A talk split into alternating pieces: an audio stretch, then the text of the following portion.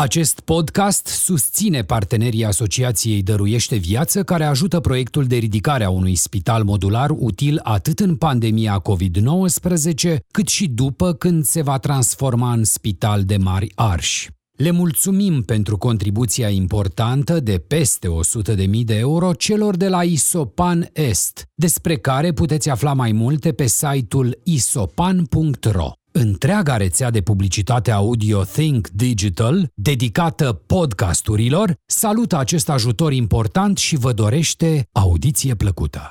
Salutare și bine v-am regăsit hurduchesterilor. Un nou interviu nu este neapărat o nouă săptămână, este o altă săptămână pentru că jur că nu mai fac diferența între ele. Au trecut deja trei luni de zile în care nu mai fac diferența între nimica. Invitatul meu de astăzi uh, și-a petrecut copilăria la Chilia Veche, acolo unde a dezvoltat o pasiune pentru icrele negre, pe care le mânca aproape săptămânal, fără să aibă habar de valoarea alimentului. Asta este un citat dintr-un articol din 2013 despre tine, de când uh, erai la România o talent.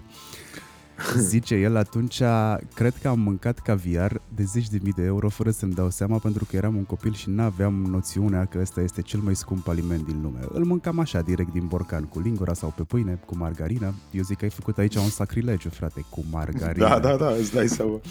Un moment de răscruce în cariera lui a fost Radu Isac, care a fost primul comediant român care a făcut stand-up în cluburile din SUA uh, care i-a devenit mentor și care i-a oferit șansa de a-i deschide spectacolele.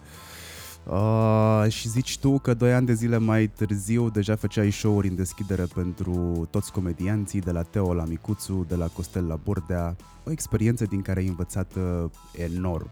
Ce ai învățat din experiența asta? Cât de enorm ai învățat? Uh, am învățat uh, cum să beau, în primul rând, de la ei. am învățat uh, că trebuie să fie și o măsură. Uh, am învățat uh, stand-up, uh, meserie, pentru că atunci când te apuci de stand-up, uh, nu neapărat știi ce e amuzant, mai mult știi uh, cumva imiți ce, cum îți sună ție un comediant, știi, și vorbești, ați observat că nu știu ce, știi, și tu doar practic imiți forma comediei fără, fără să ai uh, conținutul.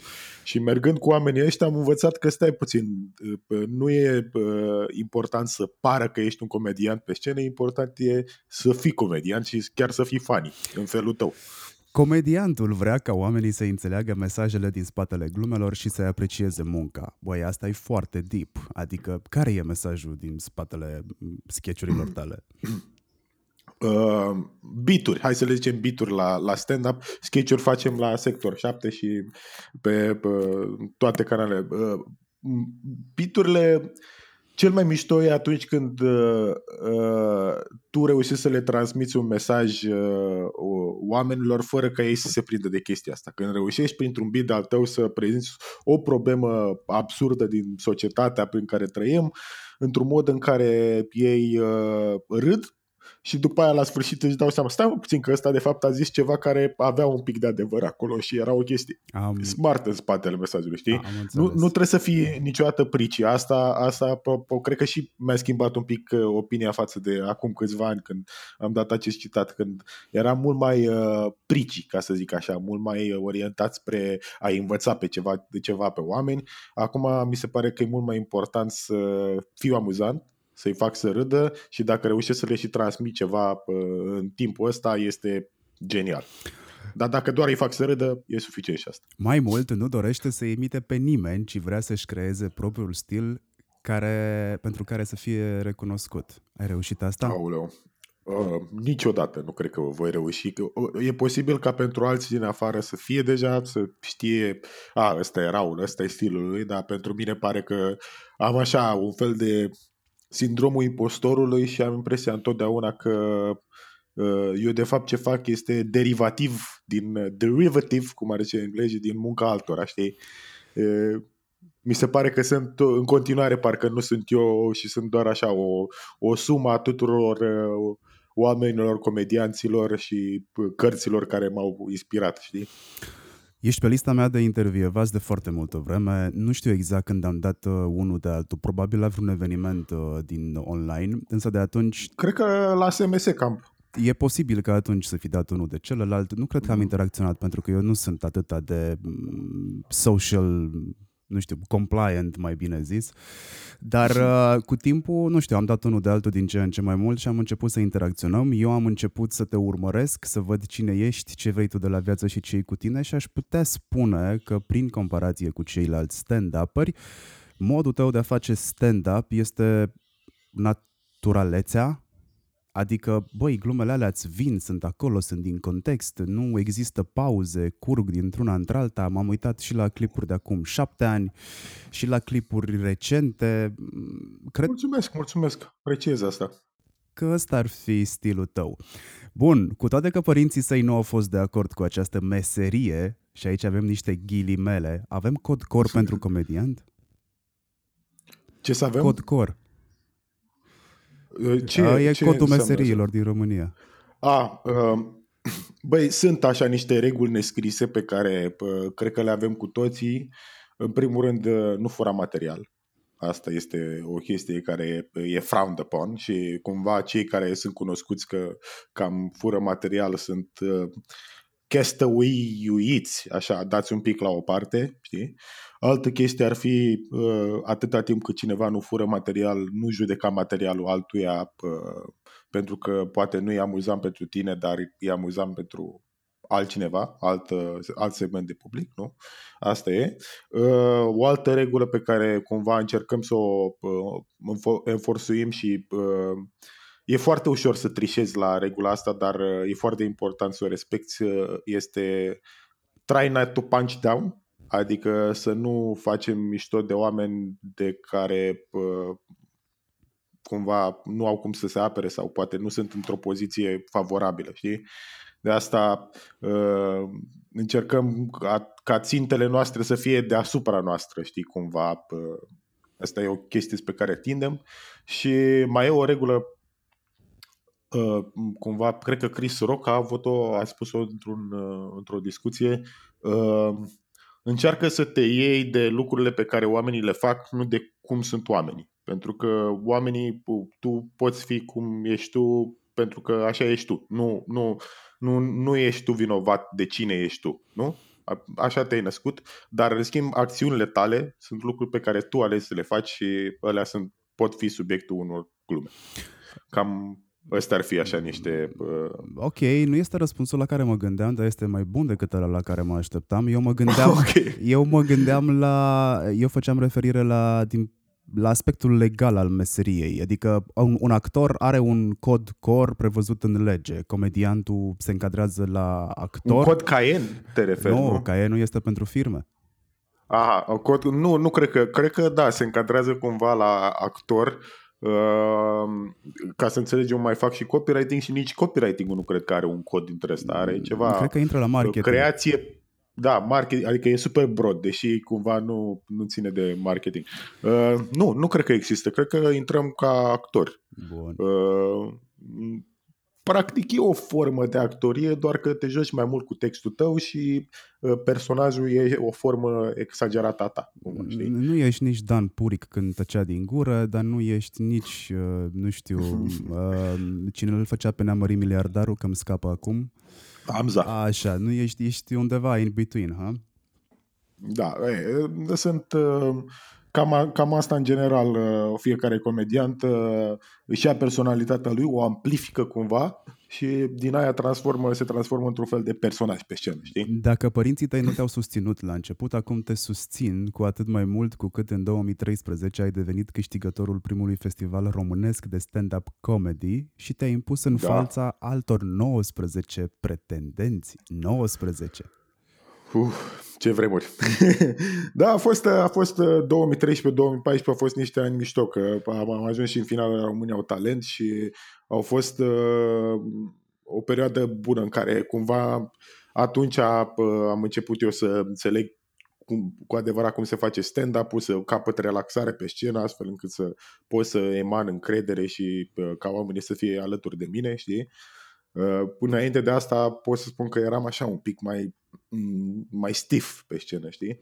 și în momentul în care am prins această încredere, bă, lucrurile au, au mers la sine și iată că atunci, în 2013, am câștigat Stand Up Fest-ul, în 2014 la televizor și tot așa. Atunci la România au talent te-a ajutat foarte mult faptul că te-ai luat de Mihai Petre, care era cel mai stift din tot platou. A fost o strategie?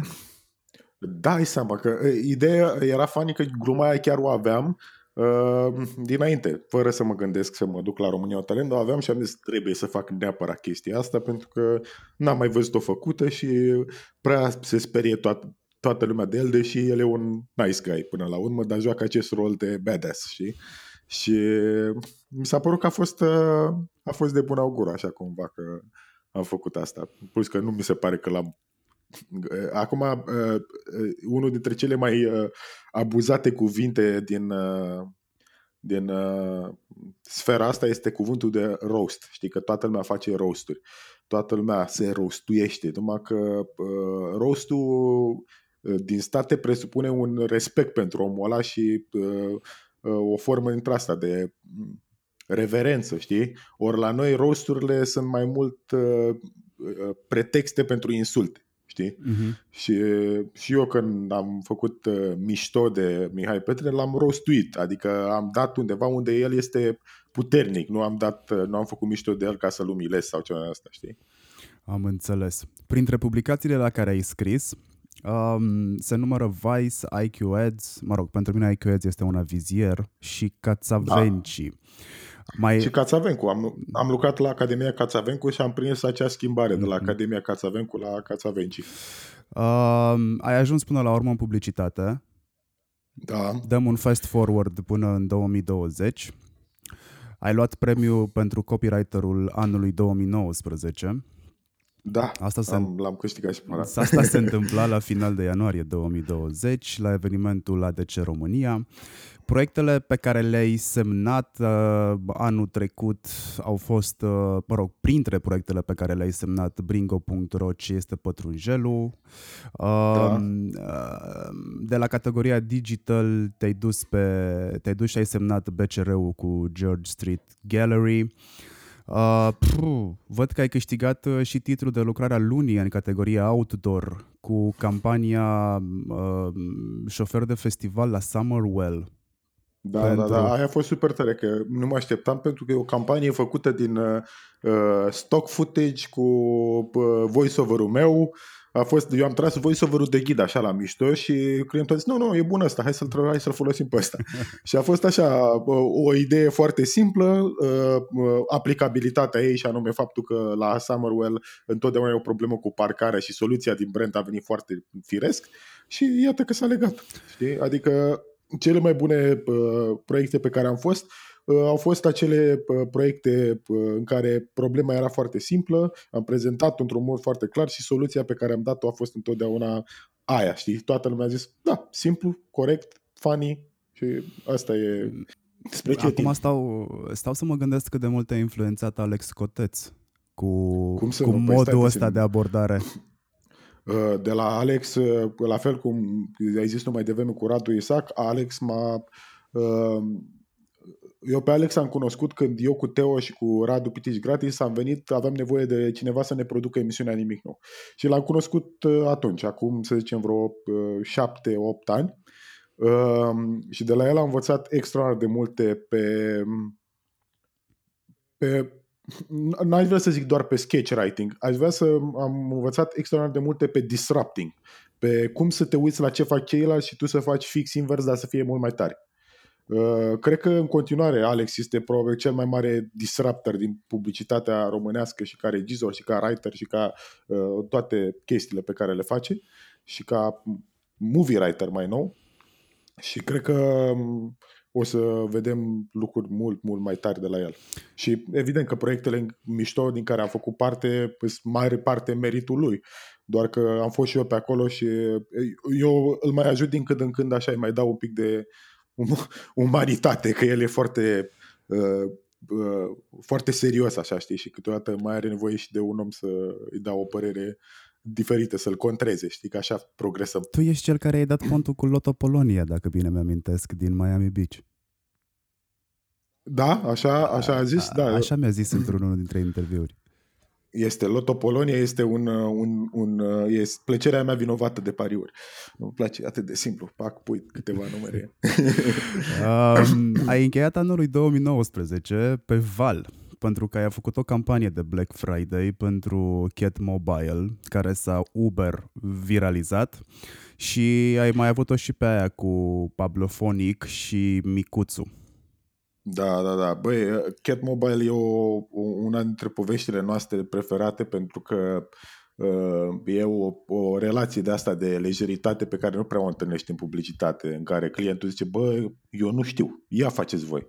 Și a zis, atunci noi am zis, hai să facem, pa, știi? Și altfel te motivează față de circuitul unde clienții știu, dar de fapt ei nu știu că nu știu, știi? Și vin cu tot felul de feedback-uri punctuale care iau pentru ei par uh, nevinovate, știi? Dar de fapt ele afectează foarte mult uh, flow, viralitatea unui uh, content și tot așa. Și de asta ne place aceste colaborare cu Cat Mobile pentru că e la limita între publicitate și ce facem noi, sector, content, uh, content funny, știi? Și... A venit clientul la voi și a zis vreau un viral? Uh, bă, nici nu știu dacă a zis vreau un viral, în mod surprizos. A zis vrem și noi un clip. Ia, faceți voi ceva. Și în primul an a fost, uh, mai țin minte, aia cu uh, ghinionul, care a fost uh, cea mai firească soluție pe care a, a fost așa, efectiv, o zi de discuție la bere cu Alex și am zis, bă, da, e clar, asta trebuie să făcută. După aia s-a, s-a, am aflat că Micuțu e în combinație și cumva a făcut și mai mult sens și s-a, am construit-o special pentru Micuțu, pe vocea lui și a doua zi, bum, a bubuit.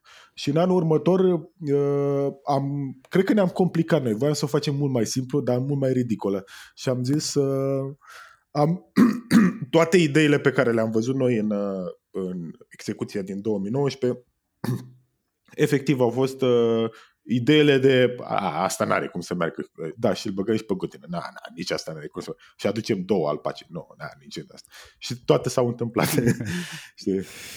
Uh, și de asta ne, sperăm să mai avem uh, parte de clienți de ăștia care să um, își lase uh, știi, brandul pe mâna noastră. Ce drept, e greu, știi, pentru că mm, foarte multe branduri vin cu heritage, vin cu brand guidelines, cu foarte multe reguli, sunt deja conturate uh, uh, imaginile lor, știi, și mai greu să intri peste dar cine știe, poate vom mai găsi niște proiecte. Și sperăm ca și clipul de anul ăsta de la uh, Cat Mobile să fie rupere. Să A, fie deci mai faceți unul tot de Black Friday. A, așa sperăm, așa sperăm, da. Asta am vrea să fie o tradiție pentru că deja încă din al doilea an, de anul trecut, uh, oamenii au, au sesizat că știi cum e ăla de la, cum îi zice mă, de Crăciun, știi, de apare în fiecare Crăciun. Uh, singura casă. Nu singura casă, mă, reclama aia, că e un brand care scoate în fiecare Coca-Cola? Crăciun. Uh, a, da, că... știu ăla din, da, ok, uh, da. Uh, magazinul ăla, retailerul ăla până, uh, care... Până nu scoate, până nu scoate ăla, nu e Crăciun. Uh, exact, am un și vrem noi să fie... În fine, cred că știți despre care da. vorbesc, știi, și uh, vrem și noi să facem chestia asta în fiecare an de Black Friday, să fie când apare reclama Black Friday, Cat Mobile.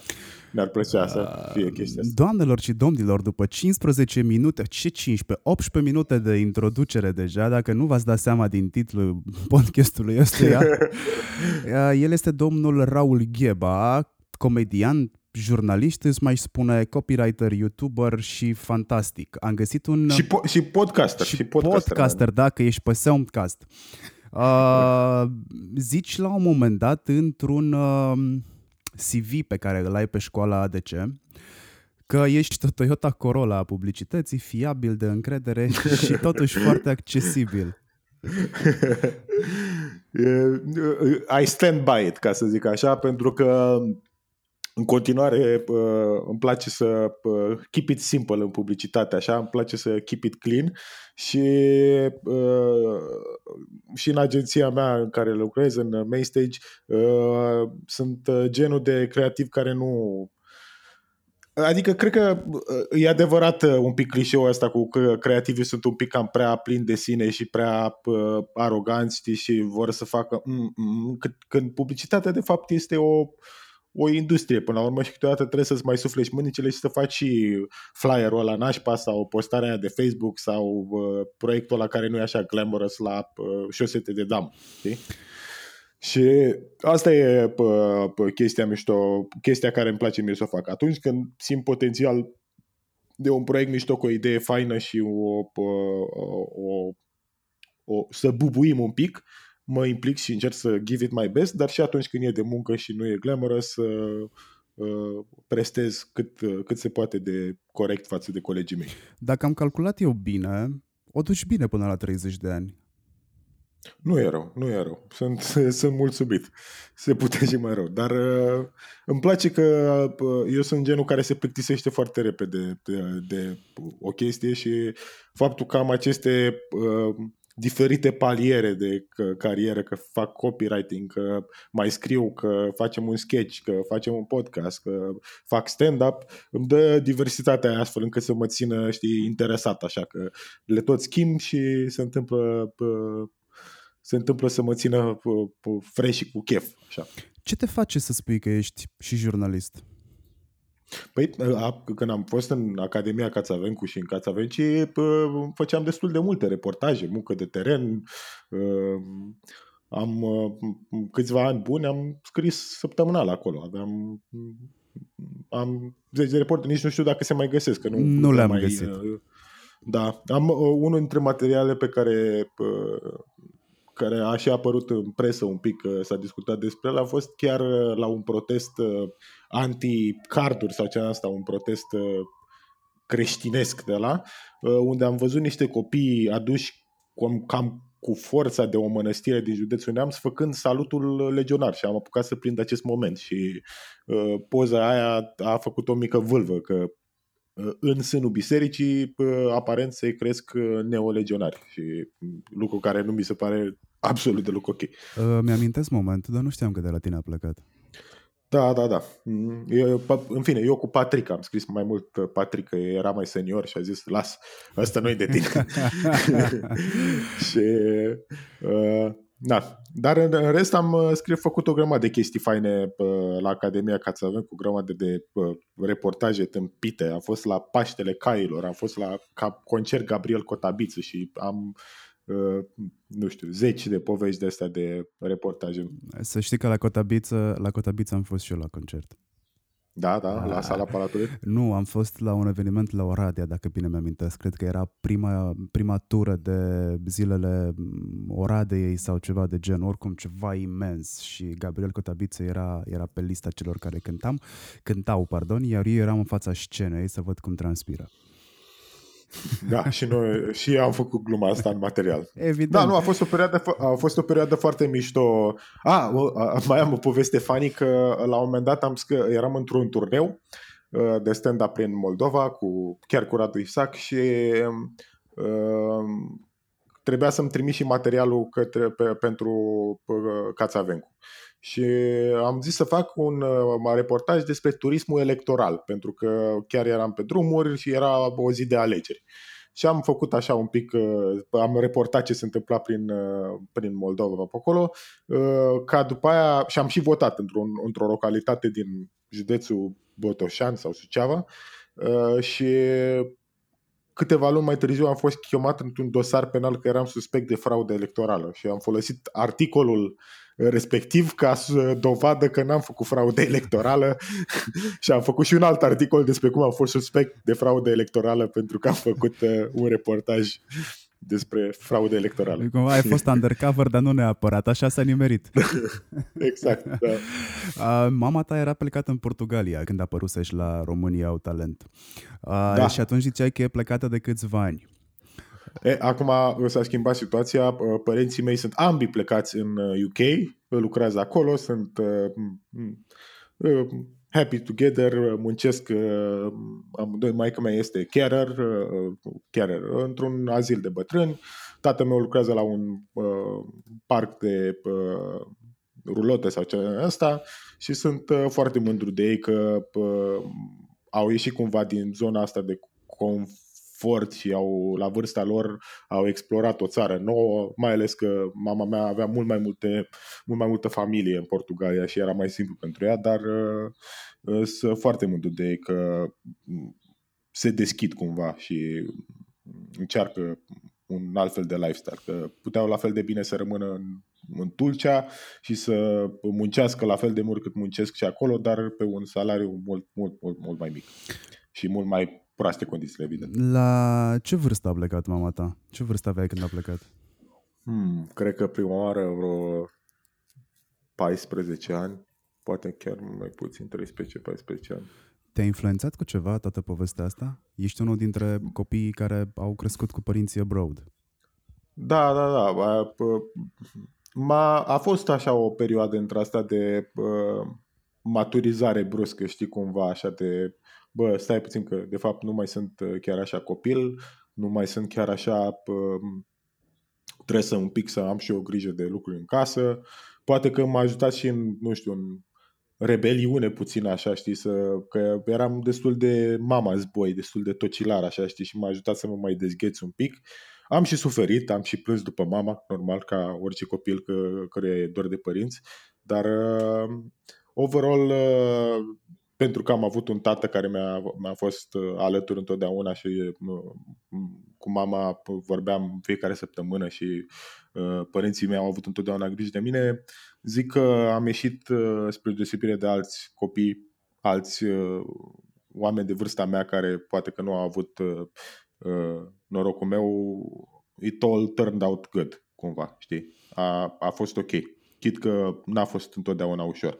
Și uh, știi, cumva când ești copil ai perspectiva aia egoistă și făceam chestia asta în care parcă cumva îi reproșam mamei mele că a plecat ca acum de-abia după o anumită vârstă să-mi dau seama cât de fapt era mult mai greu pentru ea să fie plecată de lângă mine și că sacrificiul pe care îl făcea ea ca să poată oferi educație, să pot să ajung eventual la București aici și să merg la facultate, a fost mult mai sfârșitor pentru ea decât era pentru mine, știi?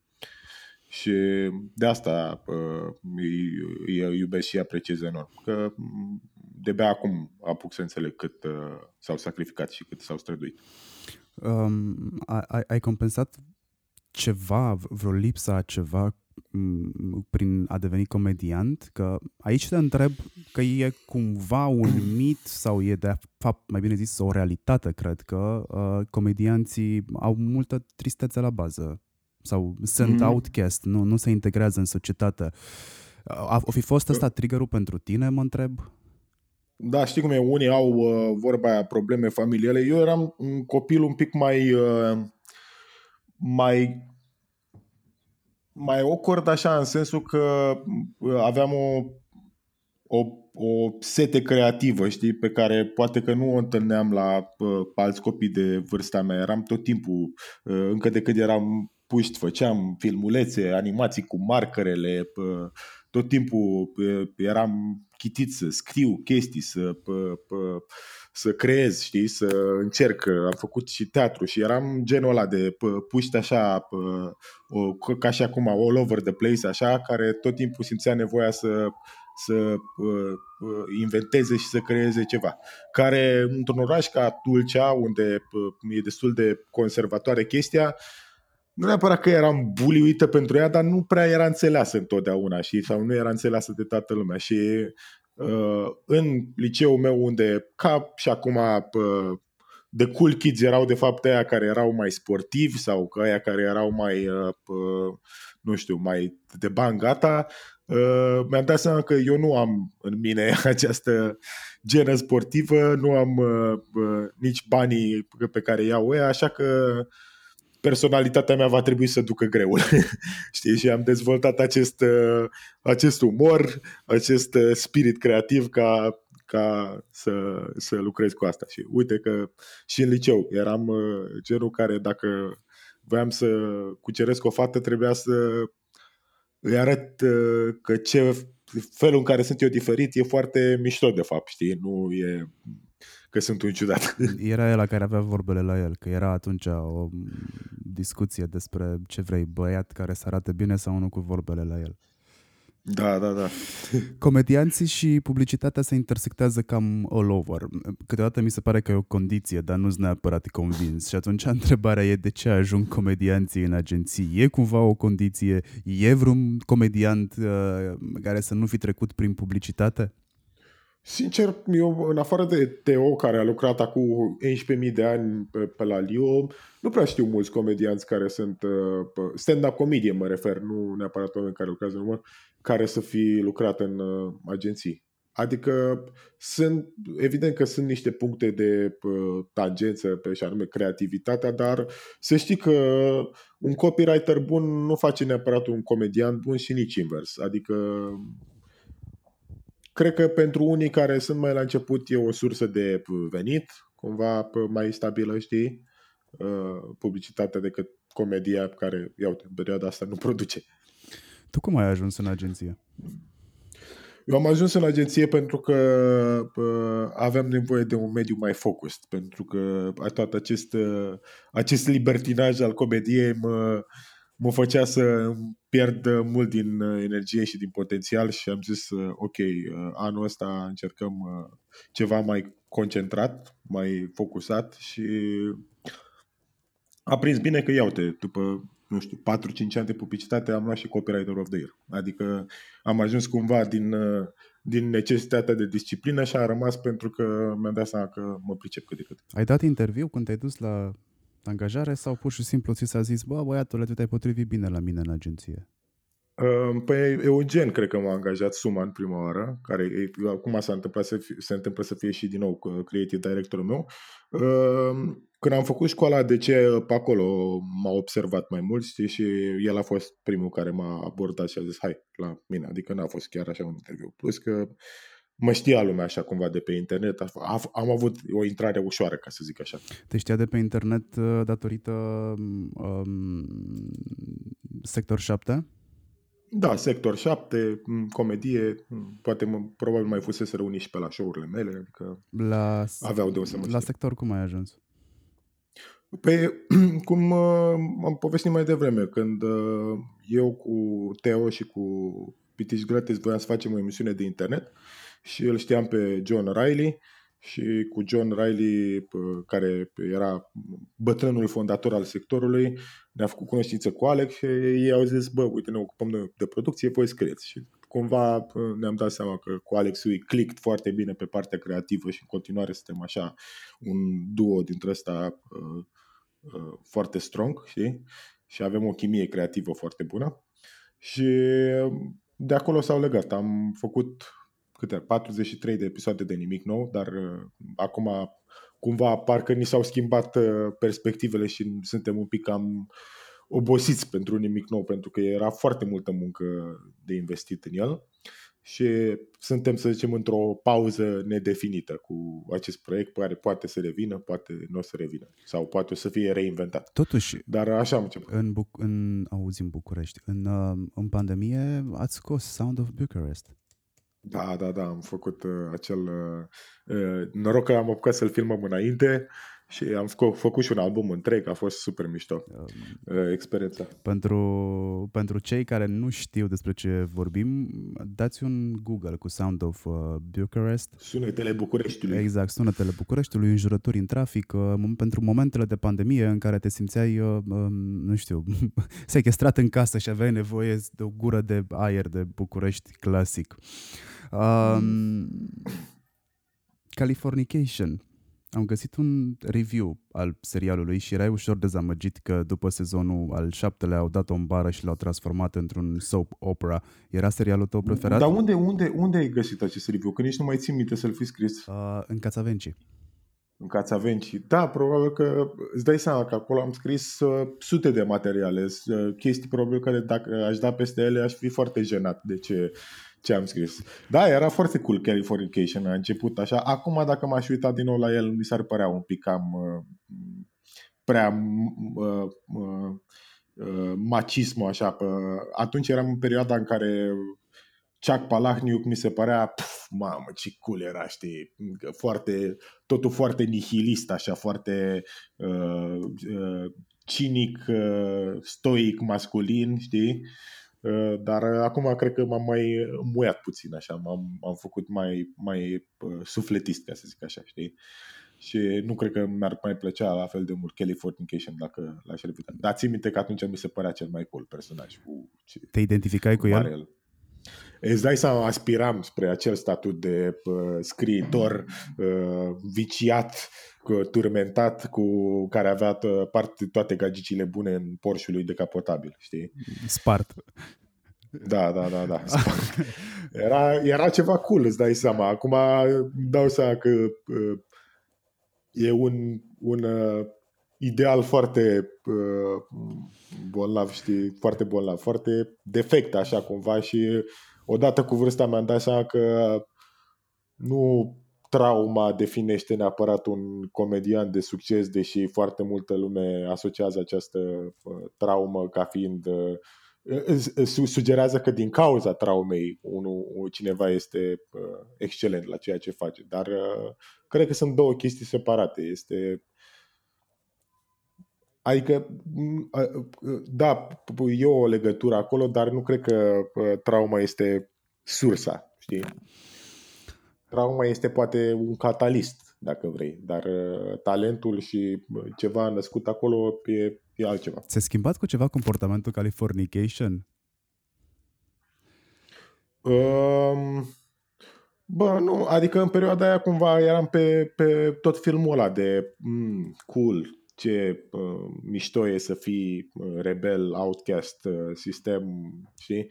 Uh, adică doar dacă vrei reinforța uh, percepțiile despre lume atunci, știi?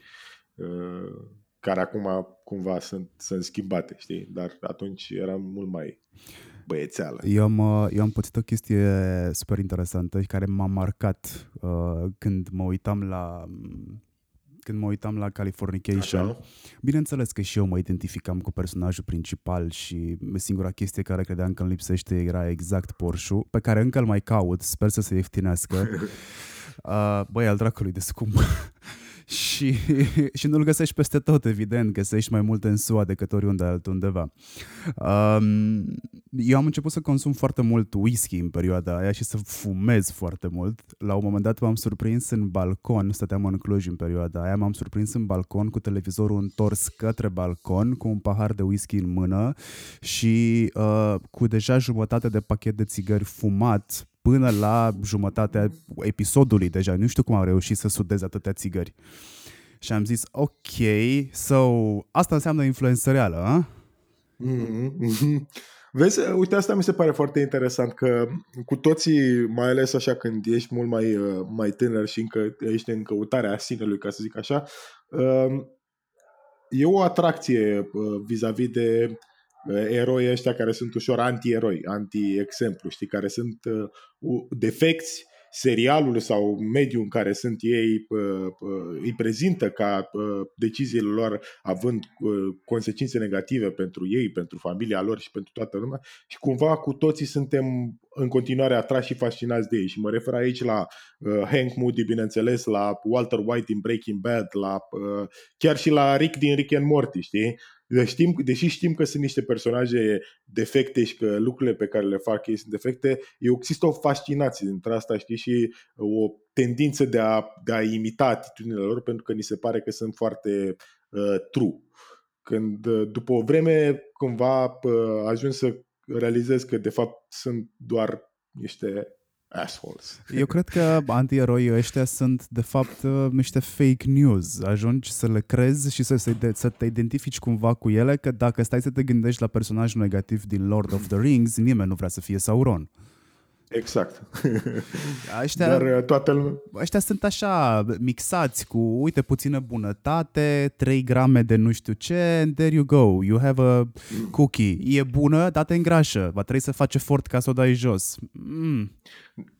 De asta mi se pare atât de bun Bojack Horseman, care uh, el este un exemplu de anti-erou care plătește uh, atât de... De obicei, știi, anti-eroi ăștia au la sfârșit parte de un redemption de ceva bun se întâmplă pentru ei, ei se schimbă. La Bojack Horseman toată ideea este că nimeni nu se schimbă cu adevărat, în continuare vei face aceleași greșeli, în continuare uh, lucrurile s-ar putea să meargă la fel de uh, rău și că dacă vrei să schimbi cu adevărat lucrurile, trebuie să fii constant și să muncești și de asta mi se pare atât de bun. Și uh, uite, culmea, deși uh, uh, Bojack Horseman este cel mai cinstit cu, cu, cu modul în care tratează un antierou, în continuare oamenii îl idolatrizează pe Bojack Horseman. E cool. E cool. E, e cool să fii diferit față de alții. Asta tot timpul m-a fascinat. Ok, hai să fim altfel decât alții, dar uh, când zicem să fim altfel decât alții, suntem ca strategia lui Donald Trump, știi? Ca să acceptăm uh, anormalul în limite între foarte anormal și băi, e normal, te se duce în extreme cu declarațiile, știi, ca să ne facă să simțim că o porcărie nu mai este chiar atât de mare porcărie. Mm-hmm. Și cred că de aici vine și fascinația noastră pentru personajele astea care se duc în extreme. Știi, mă, mi-aș dori să am și eu curaj să fac chestia asta, să fiu așa outcast, să mă vadă lumea ca fiind ăla cool. Îmi doresc să spun lucrurilor pe nume, în față și când încerci să faci prima dată asta inspirat de, nu știu, ceva din jurul tău, că e personaj de film, că e personaj de carte, it doesn't matter, uh, și ți-o iei peste bot, te răzgândești. Adică îți trebuie perseverență ca să fii uh, ca personajul ăla. Da, da, da. da. Și uh, întotdeauna uh, viața te învață și mă gândesc așa în retrospectivă, de câte ori m-am purtat urât cu oameni, cu fete, cu, uh, uh, nu știu, cu oameni cu care am lucrat, doar pentru că mi se părea cool atitudinea asta și ce prost mi-am ars ce prost mi-am ars doar pentru că mi se părea cool să ți-o arzi așa. Și acum îmi pare rău chestia asta și încerc să fiu mult mai, mult mai open și mult mai uh, calm și mult mai, mai, mai echilibrat în toate astea. Și chiar trebuie să treci prin faza aia aparent. Trebuie să treci toată, orice, orice tânăr trebuie să treacă prin faza în care este un... Uh, Moron și asshole. Un, exact, un asshole ca să ajungă să se dezvolte într-un om ok, știi? Pentru că, din păcate, unii rămân la faza de asshole și nu, nu, au, nu au creștere. Uh, și asta te face un personaj prost. Uh, pot să-ți confirm că la 30 de ani se schimbă foarte multe la modul în care faci introspecție și tu ești cam pe acolo. Da, da, da, fix 30 am făcut anul ăsta. Uh, la 30 de ani, să știi, am avut și eu niște momente foarte grave de introspecție care încă mă urmăresc. Eu cred că între 30 și 31 de ani n-am făcut nimic altceva decât să rumeg ultimii 30 de ani din viața mea. Hmm.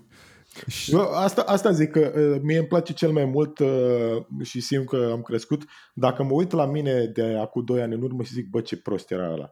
Asta îmi, îmi place cel mai mult. Uh, să, să, să-mi dau seama că eram prost acum 2 ani, asta înseamnă că am învățat ceva atunci. Da, este un major step uh, în față. Acum vreo 4 ani ai ajuns și la Alex Velea în studio, pe unde te duce viața. Da, da, da. Uh, ziceai că cel mai nașpa lucru din discografia lui, uh, la învățăminte nașpa, la capitolul ăsta, e să faci dragoste. Chiar ai ascultat toată discografia până în momentul ăla? Uh, nu, am mințit. Ok. Ce piese știi de la el? Știu, îți dai seama că nu off the bat head, da, toate hiturile lui pot să zic că le știu și uh, le-am ascultat la vremea lor. Te-ai concentrat, adică... Uh, te-ai concentrat foarte mult, de asta te-ai concentrat foarte mult pe ce ai găsit acolo, pe faptul că el s-a apucat să crească doi copii din vecini? Uh, da, mi s-a părut cumva că la momentul ăla era o perspectivă care acum, na, dat fiind faptul, scandalul din ultima perioadă, a revenit. Atunci, Alex Vela era un, un exemplu de așa, nu, știi, de, de uh, Alex Vela, Alex Vela. Și mi s-a părut că toată lumea trecea cu vederea cu faptul că el chiar e un băiat destul de talentat și că are o voce și că muncea foarte mult și mai, mai mult de atât e unul dintre puținii care chiar se preocupă activ să crească o nouă generație de artiști. Acum, în urma scandalului ăsta cu Abi, în care evident că ca oricine spun că și-a ars-o prost și că a avut un entitlement dintre ăsta, nu mai pot să zic același lucru. Dar până, până în punctul ăla pot să spun că chiar întotdeauna dincolo de toată fanfaronada și uh, cultura asta de bad boy, golden boy pe care o promovează, mi s-a părut că uh, modul în care și-o arde Alex Vela de fapt este super ok. Și dacă, sigur, suntem un pic cocalar, dar măcar să stand by our family and our values, uh, cum face el, lumea ar fi mai bună. Știi? Și până și aici, în scandalul ăsta, eu nu înțeleg ce a trebuit, pentru că mai multă lume a zis, bă, parcă nu e el, parcă nu e din, din filmul lui. Și îmi pare rău că pă, și-a luat atâta hate pentru chestia asta, când, de fapt, ă, putea atât de ușor să fie evitată. Și mai ales că s-a băgat cu cel mai mare troll posibil, un om care nu, nu are nici, niciun respect pentru absolut nimic și normal că atunci când te uh, când joci șah cu un porumbel o să facă caca pe tabla ta de șah și o să-ți dărâme toate piesele. Ok, hai că am intrat în zona de scandal. L-ai propus pe, l-ai propus pe Alexandru Bolan pe colo pentru campanii și ai recunoscut asta public. Ești singurul care a făcut-o public, cel puțin în raza mea, de, în raza ochilor mei. Uh, de ce l-ai propus? Stai mă puțin. În primul rând, uh, mie mi se pare incredibil cum imediat după ce a apărut acest scandal, toată lumea știa de dinainte, de mult timp, știa despre Alexandru Bălan că este un om îngrozitor. Toată lumea știa despre chestia asta. Brusc, bă, nu mai mințiți, majoritatea nici nu știați că există acest colo. Eu îl cunoșteam, l-am cunoscut prima oară, l-am văzut de fapt la Bucharest Gaming Week acum 3-4 ani, când am avut și noi a, a, un panel acolo și el a avut imediat după noi uh, și juca Counter cu uh, fanii lui, care erau într-adevăr toți copii. Mi s-a părut atitudinea lui super mișto, îi chema pe câte unul, juca, dădea headshot-uri acolo, foarte ca lumea. După aia am mai dat așa un pic, uh, un pic uh, scroll pe pe canalul lui, am văzut, ok, pe, pe clipuri de gaming, uh, mai un vlog, not my thing, dar nu mi s-a părut nimic flagrant greșit. De clipul ăsta cu oribilitatea asta pe care a zis-o nu știam, nici streamul lui de Twitch nu-l urmăream ca să văd că înjură sau ceva ăsta și la momentul respectiv când aveam o campanie care era orientată către tineri care erau în sfera asta uh, de interesați de gaming, programare și tot Torcilar, printre ceilalți influenceri pe care i-am propus din uh, sfera de gaming din uh, România, ceilalți youtuber, a fost și Colo, uh, care la momentul ăla nu avea nicio pată pe scană pată pe, dos, pe dosar, ca să zic așa. Sigur, acum o să se găsească tot felul de oameni care să zică că, bă, dar stai puțin, că eu știam că omul jura pe, pe stream și că a făcut nu știu ce chestie în care a schimbat regulamentul, dar dăm, nu există om despre care dacă faci un pic de research nu, să nu iasă ceva nașpa. Nu mi s-a părut nimic atât de grav din ce am văzut eu la el încât să mi-l descalifice ca influencer. Mai ales că mai erau branduri care lucrau cu el. Știi? Și asta mi se pare interesant, că eu am recunoscut chestia asta tocmai în, în, în ideea că, stai puțin, uh, cum se poate uh, uh, uh, Știi cum e? E ca aia cu dacă un copac cade în pădure și nu-l aude nimeni, el a mai căzut. E, dacă acest clip care are peste un an, în care spune chestia asta frapantă, uh, nu ieșea la suprafață, colo, mai era un, un paria, mai era un personaj negativ? Asta e întrebarea pe care am pus-o și ăsta era argumentul pe care am vrut să-l fac cumva, știi? Evident că acum noi știm toate informațiile astea, ne-am încărcat cu o percepție despre el, dar până în punctul ăla nu aveam de unde să știm. Și chestia asta se poate întâmpla cu orice alt influencer, oricare poate să iasă mâine cel mai popular influencer de pe acum să zică o, o, să scape o, o, o chestie într asta oribilă uh, și uh, după aia să tragem pe toți la răspundere că stai puțin uh, brandurilor de ce v-ați asociat cu el. Păi ne-am asociat cu el pentru că nu știam chestia asta, că face chestia asta. Și în momentul în care o aflăm, ne disociem de el. Ba mai mult, aș merge mai departe să zic că în momentul de față, dacă cauți prin foarte mulți streamer mainstream sau youtuber mainstream, destul de mult vei găsi o chestie care este cel puțin reprobabilă. Vei găsi o atitudine care nu este ok. Uh, nu știu, evident, nu la nivelul uh, instigare la viol, cum a făcut Colo, dar uh, ce e greșit este până la urmă în, în ochii celui care face decizia asta. Știi? Și Drept dovadă, acest uh, uh, segment cu colo a fost prima oară publicat de către Sucre uh, mult timp înainte să iasă scandalul ăsta și acolo a trecut neobservat. Pentru că uh, publicul Sucre fiind toți din băieți, știau că la băiețeală mai zice o chestie între asta. În momentul în care au văzut și anumite fete uh, acest bit și s-au, uh, pe, pe bună dreptate s-au uh, uh, uh, supărat, uh, în momentul ăla a izbucnit acest scandal.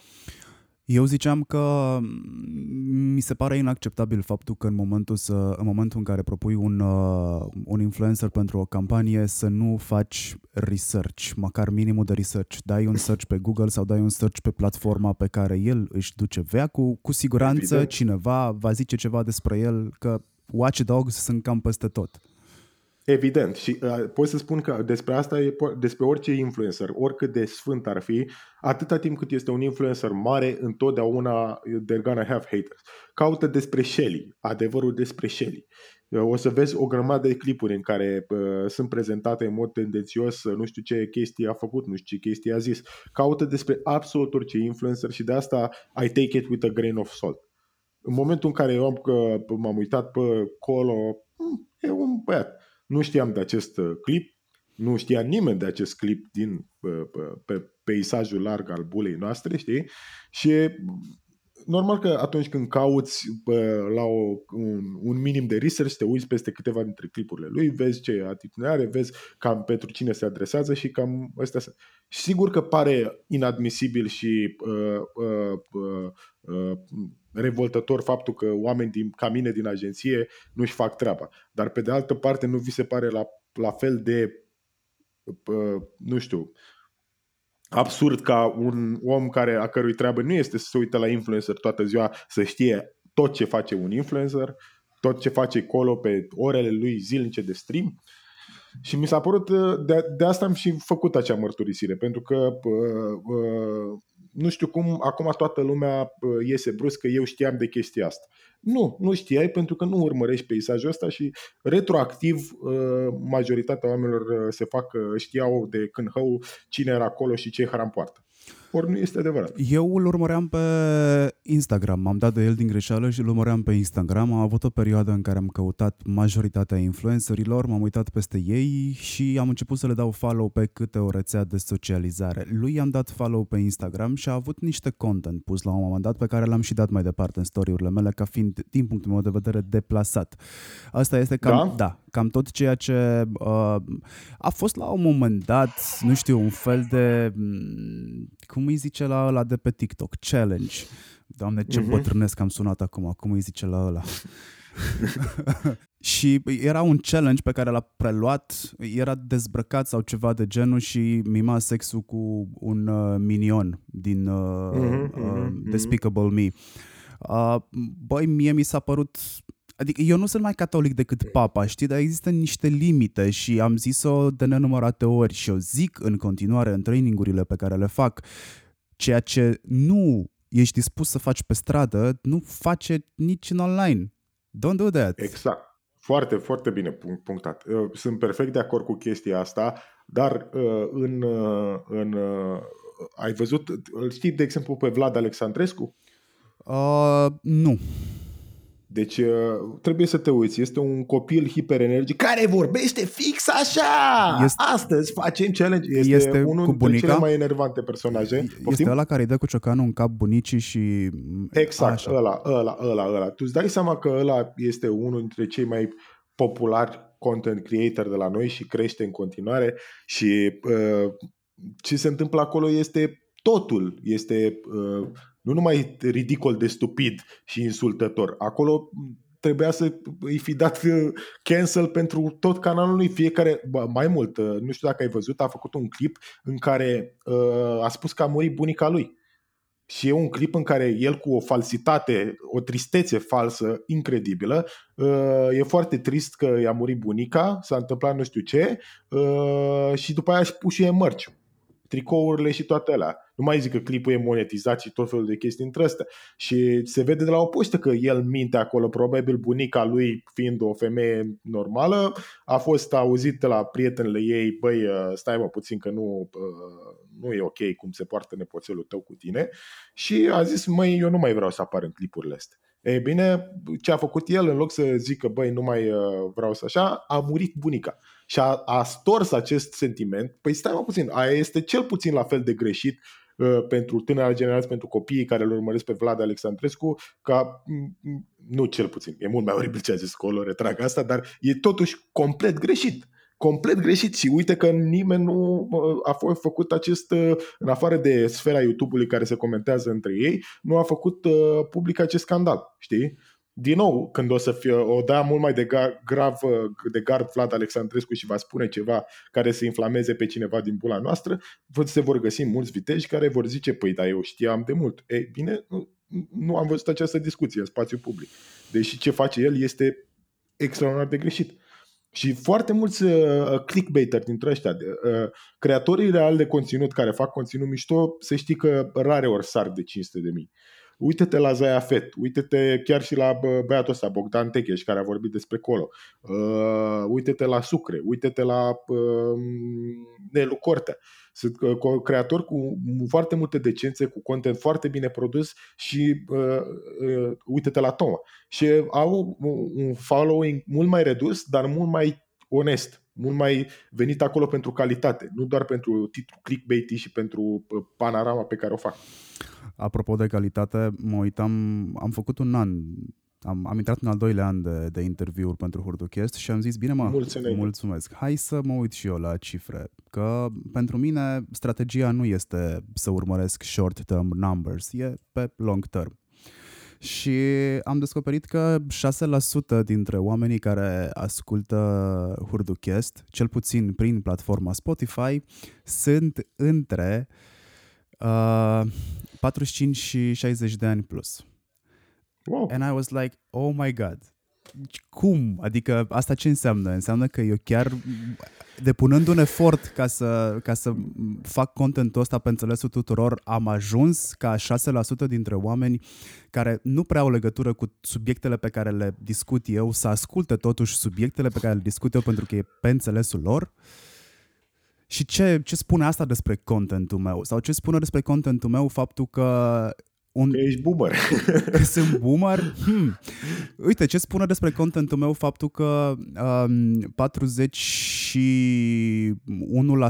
41% cred că, dacă nu mă înșel, dintre cei care ascultă sunt uh, femei și 48% sunt bărbați. Mie mi se pare cea mai, eu... cea mai echilibrată balanță pe care am văzut-o. Da, e, eu ai dreptate și uite, și asta e o problemă și la noi la sector și îmi fac mea culpa pentru chestia asta. Um, contentul nostru este atât de male heavy și uh, proporția noastră este de gen 70-30 sau 80-20, știi? Și uh, pentru chestia asta, uh, faptul că faci un content atât de balance și de enjoyable, uh, de indiferent de sex, uh, e, un, e un semn al calității. Uite, și eu această chestie chiar uh, mă uitam și eu peste Somcast și Somcast pentru că e o chestie mai ludică, mai onirică așa, uh, e și el uh, ascultat preponderent de femei și ador chestia asta. Ador că în sfârșit fac și eu un content care nu e doar de băiețeală.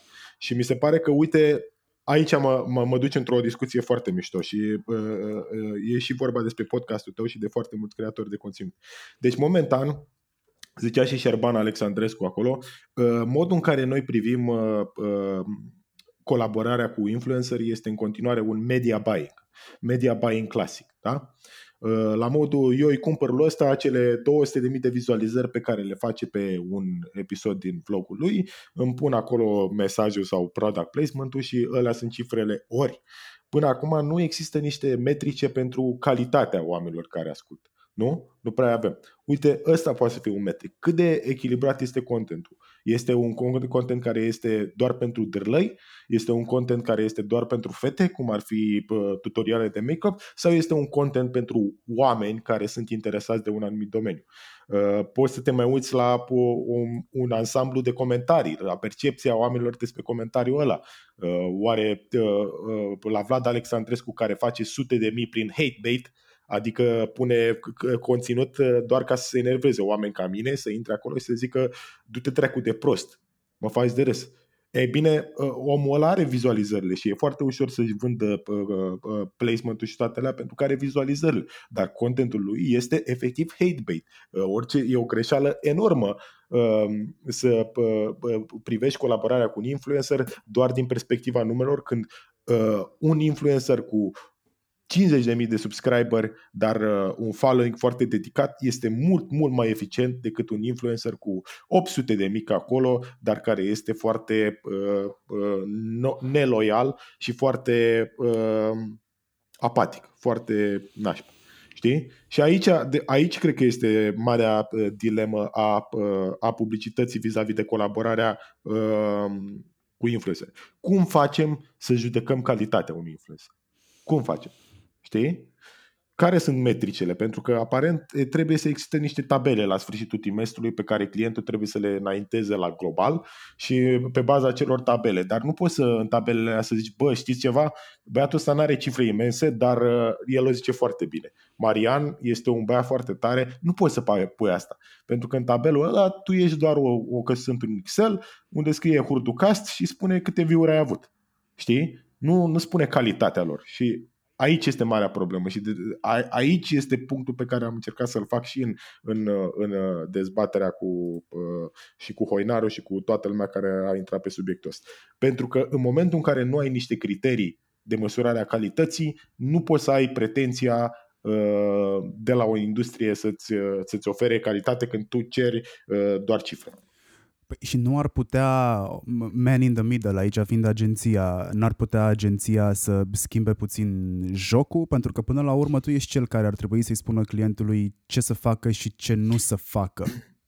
Vrei să spun o chestie? Clientul acela, în afară de foarte puțini clienți pe care i-am întâlnit eu, care sunt extraordinar de smart și versatili și reușesc, e, clientul ăla este cel care trebuie să bage Excel-ul ăla. Pentru el, este, adică pentru mine e ok, eu pot să fac uh, justificarea asta și am făcut-o de multe ori uh, propuneri de influencer care nu erau atât de big, dar cumva i-am, uh, i-am anticipat știi, și i-am zis, băi, uite, mergem cu ăsta, de exemplu, pe Nicu Banea. L-am propus în campanie când Nicu Banea nu era cunoscut, știi, cu Cosmin's Vlog sau ce mai face el, deși era un actor foarte talentat. Și um, am făcut de multe ori chestia asta în care am găsit oameni care au foarte mult potențial și am pus și deși nu au name recognition-ul uh, necesar. Dar uh, uh, după aia uh, mi s-a reproșat, păi stai puțin, că de ce nu l-am luat pe ăla? Păi, în primul rând că era de 5 ori mai scump și era out of your budget și în al doilea rând pentru că nu este un, un tip de calitate. Exact cum uh, am fost hate pentru faptul că am recunoscut că l-am uh, propus pe colo, ar trebui să și fiu apreciat că am uh, uh, propus uh, influencer mici, dar de calitate, încercând să conving clientul. Dar, revin, clientul este cel care are de completat acel Excel și de prea multe ori, de prea multe ori mi-am luat această să nu zic cuvântul ăla, dar am fost dezamăgit să văd că uh, pentru mulți clienți e mult mai important uh, Excel-ul de sfârșit de trimestru cu cifre mari decât uh, calitatea și percepția brandului care e mult mai greu de cuantificat.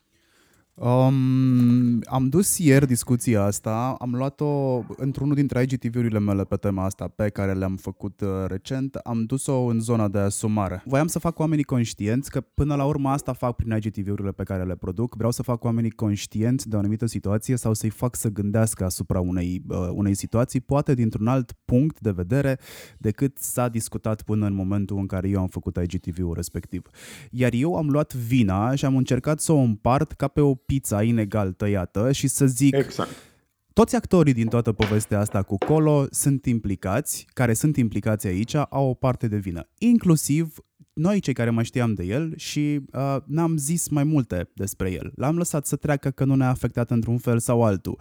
Mică paranteză, acest episod m-a făcut mult mai conștient de puterea pe care eu o am uh, când vine vorba despre a contracta servicii dinspre client spre mine, spre exemplu, sau m-a făcut mult mai conștient despre uh, responsabilitatea pe care o am, deși știam că ea există acolo, dar probabil n-am subliniat-o atât de mult cu pixul până s-a rupt foaia, cum am făcut acum mm-hmm. și am închis paranteza. Uh, și îl, împărțeam vina asta, nu, nu împărțeam în sensul că tu ai atâta cantitate de vină, nu, ci voiam să-și conștientizeze fiecare, de la client la uh, eventual platformă și așa mai departe.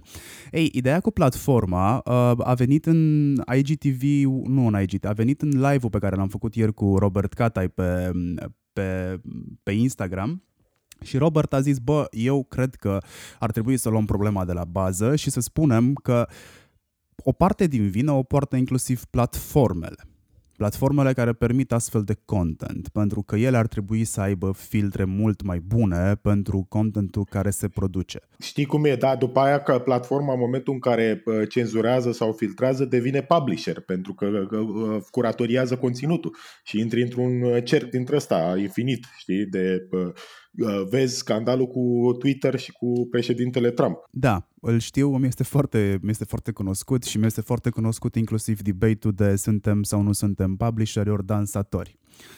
Mm-hmm. eu am dus-o în, în, în live-ul respectiv, am dus-o până într-acolo încât mi-am dat seama că de fapt este vorba despre responsabilitate socială. All the way. Ok. All the way. Adică responsabilitatea ta nu este doar uh, clasica responsabilitate să produci profit pentru uh, acționariat, responsabilitatea ta este să urmărești și the purpose of the business. Adică, urmărind the purpose, care e scopul businessului tău în lumea asta? E să producă rău sau să producă bine? A produce bine înseamnă inclusiv a produce sau a livra servicii alea, serviciile alea de calitate pentru publicul care le cumpără sau a livra produsele de calitate pe care publicul le așteaptă și prin asta tu să faci o lume mai bună. Nu știu, vezi Apple, face produse bune, lumea eventual e mai bună într-o anumită măsură. Vezi, aici când uh, încep să ai discurs de asta despre responsabilitatea unui business uh, dincolo de profituri și așa, o să sară imediat oamenii de pe internet și o să zică că ești un socialist, că ești un stângist, că ești un marxist. Ei bine, Uite, aici pe un, unul dintre punctele cu care mă cert eu în continuu pe, pe internet. De ce ne mirăm că se întâmplă fenomene precum colo sau uh, ne mirăm că valorile momentan ale țării sunt uh, vulpița, uh, manele și toate chestiile astea care perpetuează comportamente, nu știu, sexiste sau Uh, perpetuează foarte mult cultura asta uh, showing off-ului, big spending-ului, uh, macismului. De ce ne mirăm când noi de fapt căutăm doar să facem acele milioane de view-uri, nu? Să monetizăm cât mai bine. De ce ne mirăm că ăstea ne sunt reperele când momentan nu există absolut nici o orientare către educație sau uh, contentul care este educativ este pus în planul 2. Uh, ai, ai zis foarte bine. Este uh, e uh, vina împărțită la toată lumea și mi se pare uh, incredibil că după atâta timp în care am acceptat uh, toate lucrurile, uh, că anything goes on YouTube, ca acum să venim și să zicem acea, așa ceva inacceptabil. Fenomenul colo și fenomenul lucrurilor oribile spuse de dragul like-urilor it, uh, e, e de mult mai mult timp și e legat de un mod capitalist de gândire. Nu?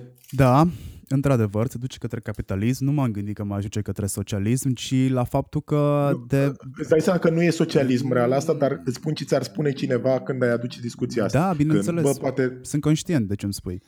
Uh, sunt conștient de ce îmi spui, dar nu voi renunța la ideea asta pentru că, uite, ideea de responsabilitatea unei corporații când vine vorba despre mediul social nu se rezumă doar la hai să plantăm un copăcel și să mai facem o donație pentru niște copii amărâți care n-au da. cărți să meargă la școală.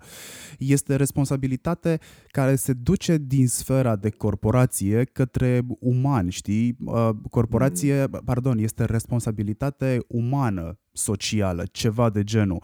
Că exact cum mm. am, am mai zis-o de altfel și mă felicit că am avut uh, acest discurs la un moment dat, băi, tot ce se întâmplă, tot ce se întâmplă în jurul unui copil înseamnă educație.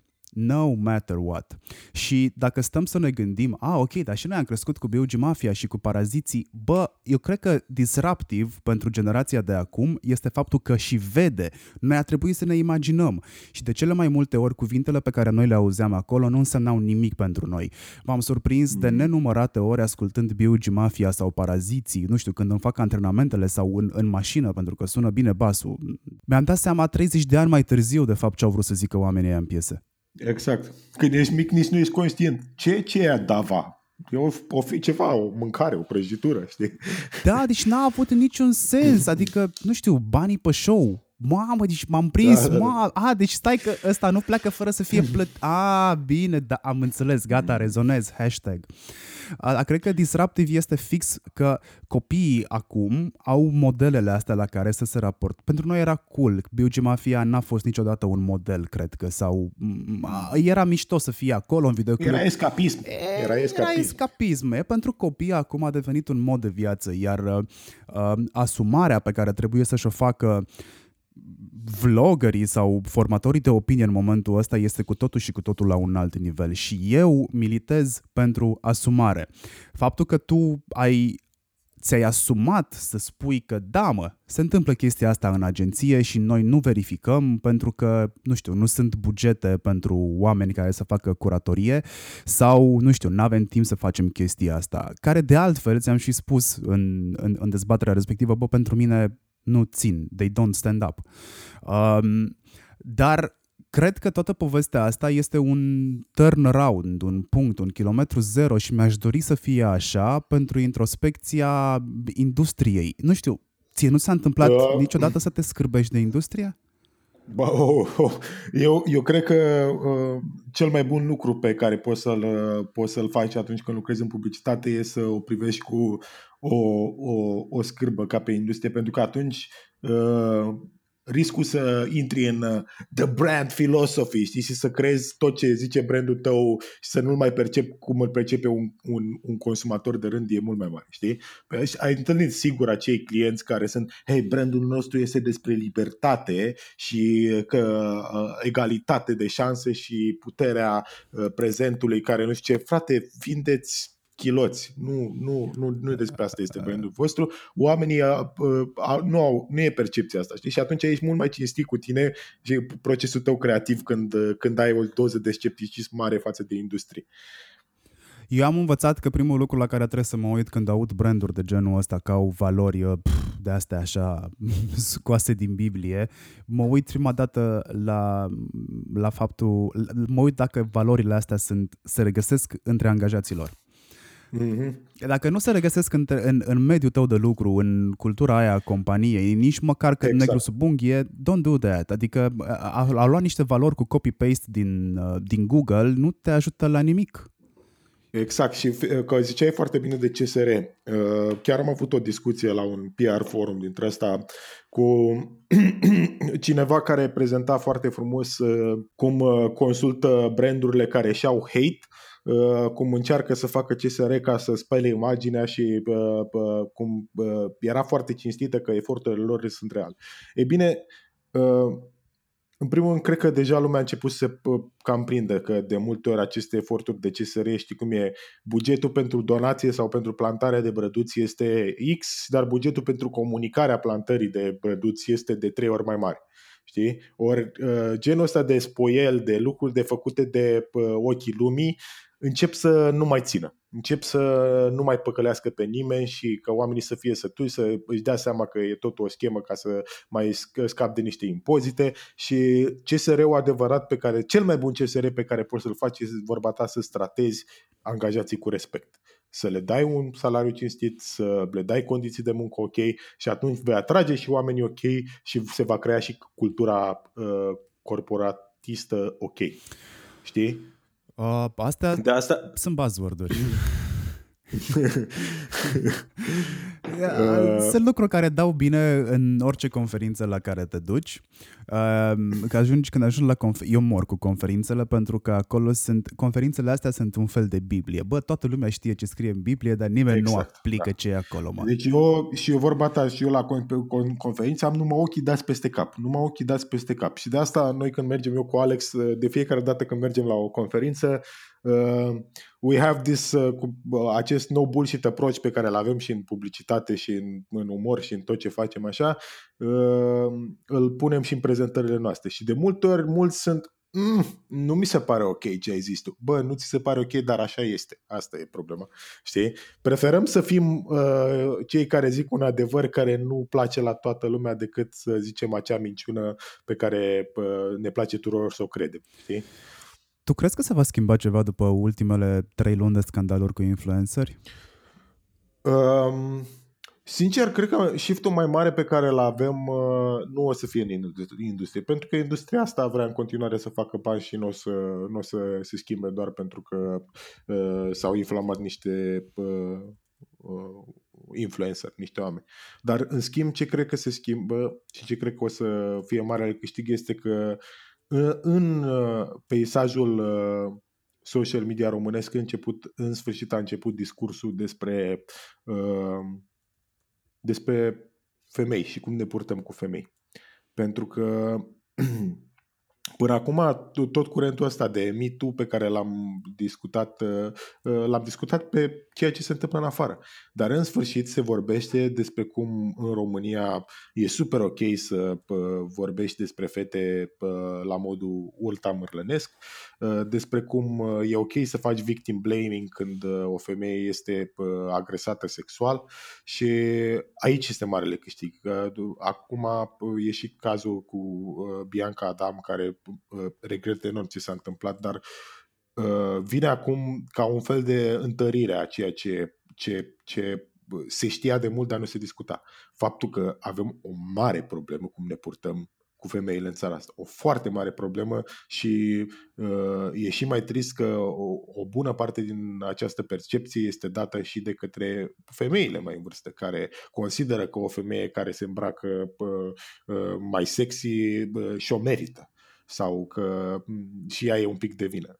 Nu, așa ceva nu ar trebui să fie acceptabil în, în peisajul, în discursul public uh, românesc și de-abia acum începem să ne dăm seama de chestia asta. După ce a fost nevoie de acest uh, cocalar de colo să ne deschidă ochii că, bă, cu toții avem o problemă și uh, nu, nu, nu, nu, nu, nu ne raportăm ok la uh, femei. Uite-te un pic la uh, comentariile uh, de la uh, Anne-Marie de la Magdi, de la Sexul vs. Barda al Adrianei Radu. Brat, frate, ă, sunt bărbații de la noi de o mârlănie incredibilă. Eu am început chiar acum câteva luni să fac un beat nou în, în stand-up fix pe pe uh, mesajul ăsta. Ți-am zis, nu mai vreau să fiu prici, bitul este foarte funny, poate chiar ușor greșit. Și începe de la întrebarea asta. Hai să aplaude câți bărbați au văzut un masturbator public în, în țara asta. Și uh, de fiecare dată, într-o sală de, să zicem, 150-200 de oameni, aplaudă 2-3 băieți. Și după aia pun aceeași întrebare pentru femei. Și la femei întotdeauna sunt 10 de aplauze. Și de aici se, se, se naște o chestie, că e incredibil cum Uh, femeile văd aceste, aceste penisuri peste tot și bărbații nu le văd, știi? Eu am văzut. Și, da, Știi? Asta zic, s-a, s-a întâmplat să, să mai vezi ca bărbat. Dar eu prima oară când am făcut această realizare că femeile văd de mult mai multe femei au văzut chestia asta fără să vrea și le-a fost arătat într-un spațiu public și noi nici măcar nu știm că problema asta există, e un, e un punct de întrebare din stat. În fine, și după aia bitul se duce în diferite direcții și e foarte fan, o să te invit o dată la un stand-up să-l vezi uh, uh, pe viu. Dar ce vreau să zic este că uh, bărbații nici măcar nu au un awareness vis-a-vis de, de, de, de uh, micile discriminări de față de care uh, se lovesc femeile. Din fericire, suntem o țară în care uh, femeile chiar sunt plătite, mă scuz, destul de uh, egal cu bărbații din... Uh, dar uh, la nivel societal, atitudinea noastră nu e o discriminare fățișă, nu e uh, neapărat, dar sunt lucruri mici pe, de percepție pe care o femeie trebuie să le uh, uh, suporte la ordinea zilei, știi? Uh, soția mea mai mi-arată, mai mi-arată mesaje pe care le primește de la diversi pe net. Uh, de-a lungul timpului mi-am format așa un fel de repulsie față de, de bărbați, ciudat, dar mi-am format așa un fel de repulsie și de cele mai multe ori îmi vine să, îmi vine să zic eu nu pot să fac parte din aceeași specie, uh, din același regn animal cu, cu ăștia. N-am nicio șansă să fac chestia asta, mie mi-e rușine că anatomic vorbind sunt ca ei. Am, da. am pățit chestia asta, am, am văzut Public Masturbator, am avut, uh, cred că aveam, eram mic, nu știu dacă aveam 10 ani. Vecinul de, de la scara din față, din partea dreaptă a blocului, uh, ieșea la geam și făcea chestia asta când treceau fetițe pe lângă. Și se întâmpla ca atunci să trec și eu și mm, de atunci mi-a rămas imaginea aia în cap. Și dacă mie care sunt bărbat mi-a rămas imaginea aia în cap, how, how about a woman, da. How about a woman? Mm-hmm. Și ce putem să facem acum? Primul pas este, bă, nu mai nega că mulți bărbați sunt niște cripși. Nu mai nega chestia asta ca bărbat. Dacă e vreodată o discuție dintre asta în care o femeie spune, băi, a fost, mi s-a întâmplat chestia asta, a fost un masturbator public sau a, unul a pus până pe mine pe stradă. Nu mai nega că nu există acești oameni. Asumăți că sunt foarte mulți printre noi care se poartă, care nu înțeleg de unde au chestia asta, cine i-a învățat să se poarte așa sau că poate au o problemă ei, știi, poate sunt ei niște oameni bolnavi la cap. Trebuie să ne asumăm în primul rând că printre noi există foarte mulți bărbați greșiți și mi se pare incredibil că de fiecare dată când uh, am o, un, o postare pe Facebook de genul ăsta, întotdeauna o să vină cineva uh, mai de dreapta, așa, un insel de asta, zic că, bă, da, și femeile alea, nu știu ce, sau nu sunt toți bărbați așa. Mm. Frate, așa e, nu sunt toți bărbați așa, dar sunt foarte mulți printre noi. Sunt foarte mulți printre noi. Asta este ceea ce mai nou se numește whataboutery. Nu știu cât de cunoscut îți este termenul. Da, da, da, cum uh, este ceea ce am observat mai nou că face Mikey Hush. Ești, exact. Bă, am, văzut, am văzut și eu la Black Lives Matter, doamne, exact. cât de multă... Exact. Cum, cum, cum, cum uh, în primul rând, dincolo de faptul că uh, What About uh, All Life Matters este atât de clișeu, e un trop pe care deja e un clișeu să zici all lives matter. Da, frate, normal că all lives matter, dar uh, pentru, de fapt, ce faci tu este o tehnică de a distrage atenția de la problema în cauză, zicând că există și alte probleme. Întotdeauna există și alte probleme, men. La absolut orice problemă ai ridicat, există și alte probleme. Dar hai să ne concentrăm un pic pe asta pentru că oamenii protestează din cauza abuzurilor asupra oamenilor de culoare, nu asupra tuturor oamenilor, momentan. Și știi ce m-a deranjat și mai mult? M-a deranjat și mai mult pentru că a zis-o cu atitudinea ca și cum asta este, de fapt, problema pentru mine genul ăsta de content este ceea ce mă face să decid că Mikey Hush nu o să ajungă pe lista mea de influencer niciodată. Oricum, nu e prima oară când zice o chestie de genul ăsta, adică nu e... Știu că nu este prima oară, asta este cea mai recentă și totuși îi zicea și lui Colo că bă, e un moment bun să schimbi uh, contentul din punct de vedere de PR, îi zicea în, uh, în comentarii. Uh, bă, sunt atât de multe atitudini greșite și, bine, oricum eu nu sunt un fan al influencer marketingului, pentru că cu banii ăia pe care i-aș da pe influencer marketing, uh, aș obține... Faci performance. Fac performance sau fac o activare care mi este mult mai bună, adică am engagement unul la unul cu uh, clientul clientului, sunt mult mai multe chestii pe care le poți face cu banii ăia. Plus că dacă stau să iau la puricat, băi, nu cred că există un influencer mă rog, lăsăm Zaya Fett și alții care fac uh, edutainment. Infotainment, da. da. la Zaya Fett aș fi în stare să mă uit și câte trei ore odată, adică să-l facă lung metraj, că n-am o problemă cu asta. Mm-hmm. Uh, nu cred că există un influencer care să nu promoveze soft porn. Soft porn nu este ok să-l normalizezi din foarte multe puncte de vedere, pentru că de la soft porn te duci în extra mile foarte ușor as a kid. Mm-hmm. Și... Uh, soft porn și uh, bling bling culture, știi? Cultura asta, uh, uite ce Adidas am eu, uite ce Gucci am pe mine. Astea sunt uh, două, două direcții, știi, dintre astea pe care uh, uh, le-am, deja sunt normalizate. Deja asta este defaultul. Dacă nu ai Balenciaga, de ce mai vorbești la cameră? Sau de ce vorbești la camera aia, săracule? Da, da, da. Știi care e faza cumva? mă, mă dezamăgește chestia asta pentru că uh, și mă refer aici mm, îndeoseb la Shelly pentru că ce mi-a plăcut la început la el era că schimba cumva regulile jocului. În sensul că, cum am zis și mai la început, Înainte era cel mai cool copil care avea uh, cei mai mulți, uh, cei mai cool Adidas și avea, uh, era, nu știu, cel mai plin de bani, știi? Și el cu atitudinea lui și cu camera a reușit să schimbe lucrurile alea și să uh, arate că atunci când ești funny, când ai un mesaj, poți să fii uh, și mai cool decât uh, ăla care are bani. E bine, acum cumva coolness-ul lui e dat de faptul că are Mercedes, are haine soale și uh, în toate piesele Five Gang este tu ai haine fake, eu am haine reale. Frate, când, când uh, o să trecem peste faza în care hainele contează atât de mult? O să trec la un, la un articol care ți este dedicat, e scris de Alex Ciucă de la Superior Media, uh, hoinaru.ro. Titlul este Unii se prefac că sunt influenceri, alții că sunt oameni de agenție. Și zice așa, dau cu speech. Că tot vorbeam săptămâna trecută despre influencer, agenții și reglementare, a mai apărut un subiect. S-a ajuns destul de repede la cine îi dă ăstuia campanii și iar a început discuția despre research, validarea idioților, responsabilitatea brandurilor. Moment în care a venit Raul Gheba de la Mainstage, în paranteză agenția de advertising a celor de la Global, am închis paranteza, și o dă din top într-un puseu de sinceritate. Și aici este un screenshot cu tine care îți spui că uh, îmi spui mie uh, băi Hurduca, vrei să spun o chestie? Eu l-am propus uh, cu gura mea pe acolo în anumite campanii. Uh, nici nu mai știu dacă s-au făcut sau nu. Știu eu ce zice și ce face Colo în ele? Nope. Eu doar știam că are subscriber și face content pentru gameri. Chestia asta este horror, e mai veche, de un an de zile și de-abia acum a ieșit la iveală. Sunt eu Raul responsabil pentru ce a zis omul ăla?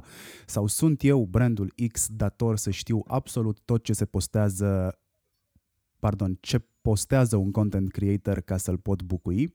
Sigur, într-o lume ideală, așa ar fi, dar în lumea în care trăim știm foarte bine că nu se poate întâmpla asta niciodată pentru că nimeni nu are bani să plătească un om în agenție să stea să asculte colo în cele trei ore de streaming zilnic sau cât o face ca să facă pe poliția cu el. Also mai e și chestia asta. Oare colo era de cacao înainte sau a devenit de cacao în momentul în care a zis chestia asta? Uh, e ca la lui C.K. Și aici uh, zici că ți-au plăcut specialurile lui din perioada aia când el forța femei să se uite la el când se masturba. Uh, acum ar trebui ca retroactiv să nu-ți mai fi plăcut de el în trecut. Bă, eu zic că nu trebuia să nu-ți mai fi plăcut de el în trecut, dar asta te facă să ridici o sprânceană și să zici, bă, calitatea lui umană nu e ceea ce mi-am dorit. Asta este 100% adevărat. Asta este 100% adevărat. Exact, exact așa e. Că trebuie să privești de acum înainte cu circunspecție și să așa. Dar nu poți să zici că a, niciodată nu mi-a plăcut Te-ai simțit vinovat? asta, Te-ai simțit vinovat că ți-a plăcut normal de el? Că m-am simțit, normal că m-am simțit vinovat, dar nu pot să neg ce am simțit, ce, că mi-a plăcut foarte mult atunci. Nu pot să neg chestia asta sub nicio formă și uh, faptul că uh, asta de, de aici cumva m-am luat și m-am trigăruit. Faptul că brusc toată lumea a știut din totdeauna că Colo era un piece of uh, shit. Ei bine, majoritatea nici n-au știut cine e Colo. De-a dar aminte să știu că e un piece of shit. Știi? Și asta m-a, m-a, m-a trigăruit astfel încât am scris acest uh, post foarte blunt, așa, știi? Uh, Alex continuă și spune, după ce am citit eu, după ce am dat eu speech din screenshot-ul tău, zice că partea nasoală e că Raul e singurul care recunoaște ceea ce fac multe agenții. Caută oameni care să afișeze niște cifre potrivite la un preț care să se încadreze în buget și atât. Uh, ca și cum ai vrea să-ți iei o mașină și te duci la unul care presupune că ar fi expert în domeniu, dar tot uh, ce face el este să dea o căutare pe Autovit după bugetul tău și numărul de kilometri. Nu contează că sunt real, nu contează că are o anumită stare mașina ta, nu contează brandul, dotările, el ți-a livrat, se trece în Excel. De ce fac diversi Rauli chestia asta? Pentru că ei doar se prefac că sunt oameni de agenție. Au nimerit oarecum random în chestia asta, cineva a considerat la un moment dat că ei se pricep, aveau niște creativitate la purtător și gata.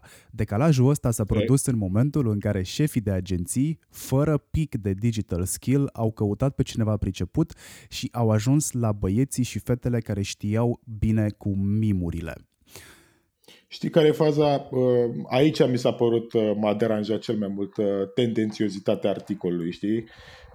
În primul rând, nu poți să folosești numele meu ca un uh, Raul, ca și cum ai folosit un Dorei, cum zicea cineva acolo. Este foarte urât din partea uh, lui uh, modul ăsta în care a pus problema, când eu am fost sincer despre o problemă sistemică între asta, da?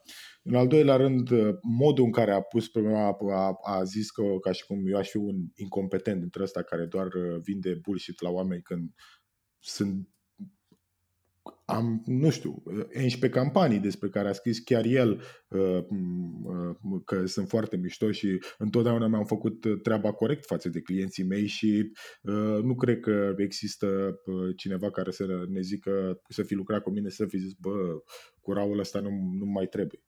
Nu, e, nu, nu mi se pare corect modul în care a frăimuit treaba asta despre mine, știi, și asta, asta m-a deranjat. De altfel, perfect de acord cu argumentarea lui logică. Da, Normal că e o problemă faptul că uh, în agenții sunt oameni overworked care uh, trebuie să uh, bifeze, știi cum era înainte, ATL, BTL în prezentarea 360, trebuie să bagi și căsuța de influencer. Păi stai un puțin, poate, poate în căsuța de influencer nu ar trebui să fie în campania asta. Campania asta nu are nevoie de influencer. Da, mă, dar hai să punem și chestia aia, că după aia ne zice că de ce nu avem influencer, știi? Și uh, e, e, o, e o problemă pe care o întâlnește în orice agenție, că apropo, mi-a și numit agenția că, ca și cum acolo, eu mai lucrat și în alte agenții și nu mi s-a părut nici asta fer să-mi scoată agenția în față ca un exemplu de așa nu. Știi? Și uh, n-am avut o problemă cu mesajul, cu, cât cu tendențiozitatea articolului, mai ales că nu e prima oară când scrie lucruri care nu sunt adevărate despre mine sau încearcă să mă pună într-o lumină nașpa, știi? Și de asta n-am apreciat. Eu am răspuns cât de diplomat am putut și să-l fac să înțeleagă mai bine ce am vrut să zic în acel uh, post uh, scris hastry și care nu era sub nicio formă o uh, imagine completă a, a, a ceea ce se întâmplă și a, ceea, a mari probleme. Era doar un răspuns la o discuție pe care o aveam noi doi.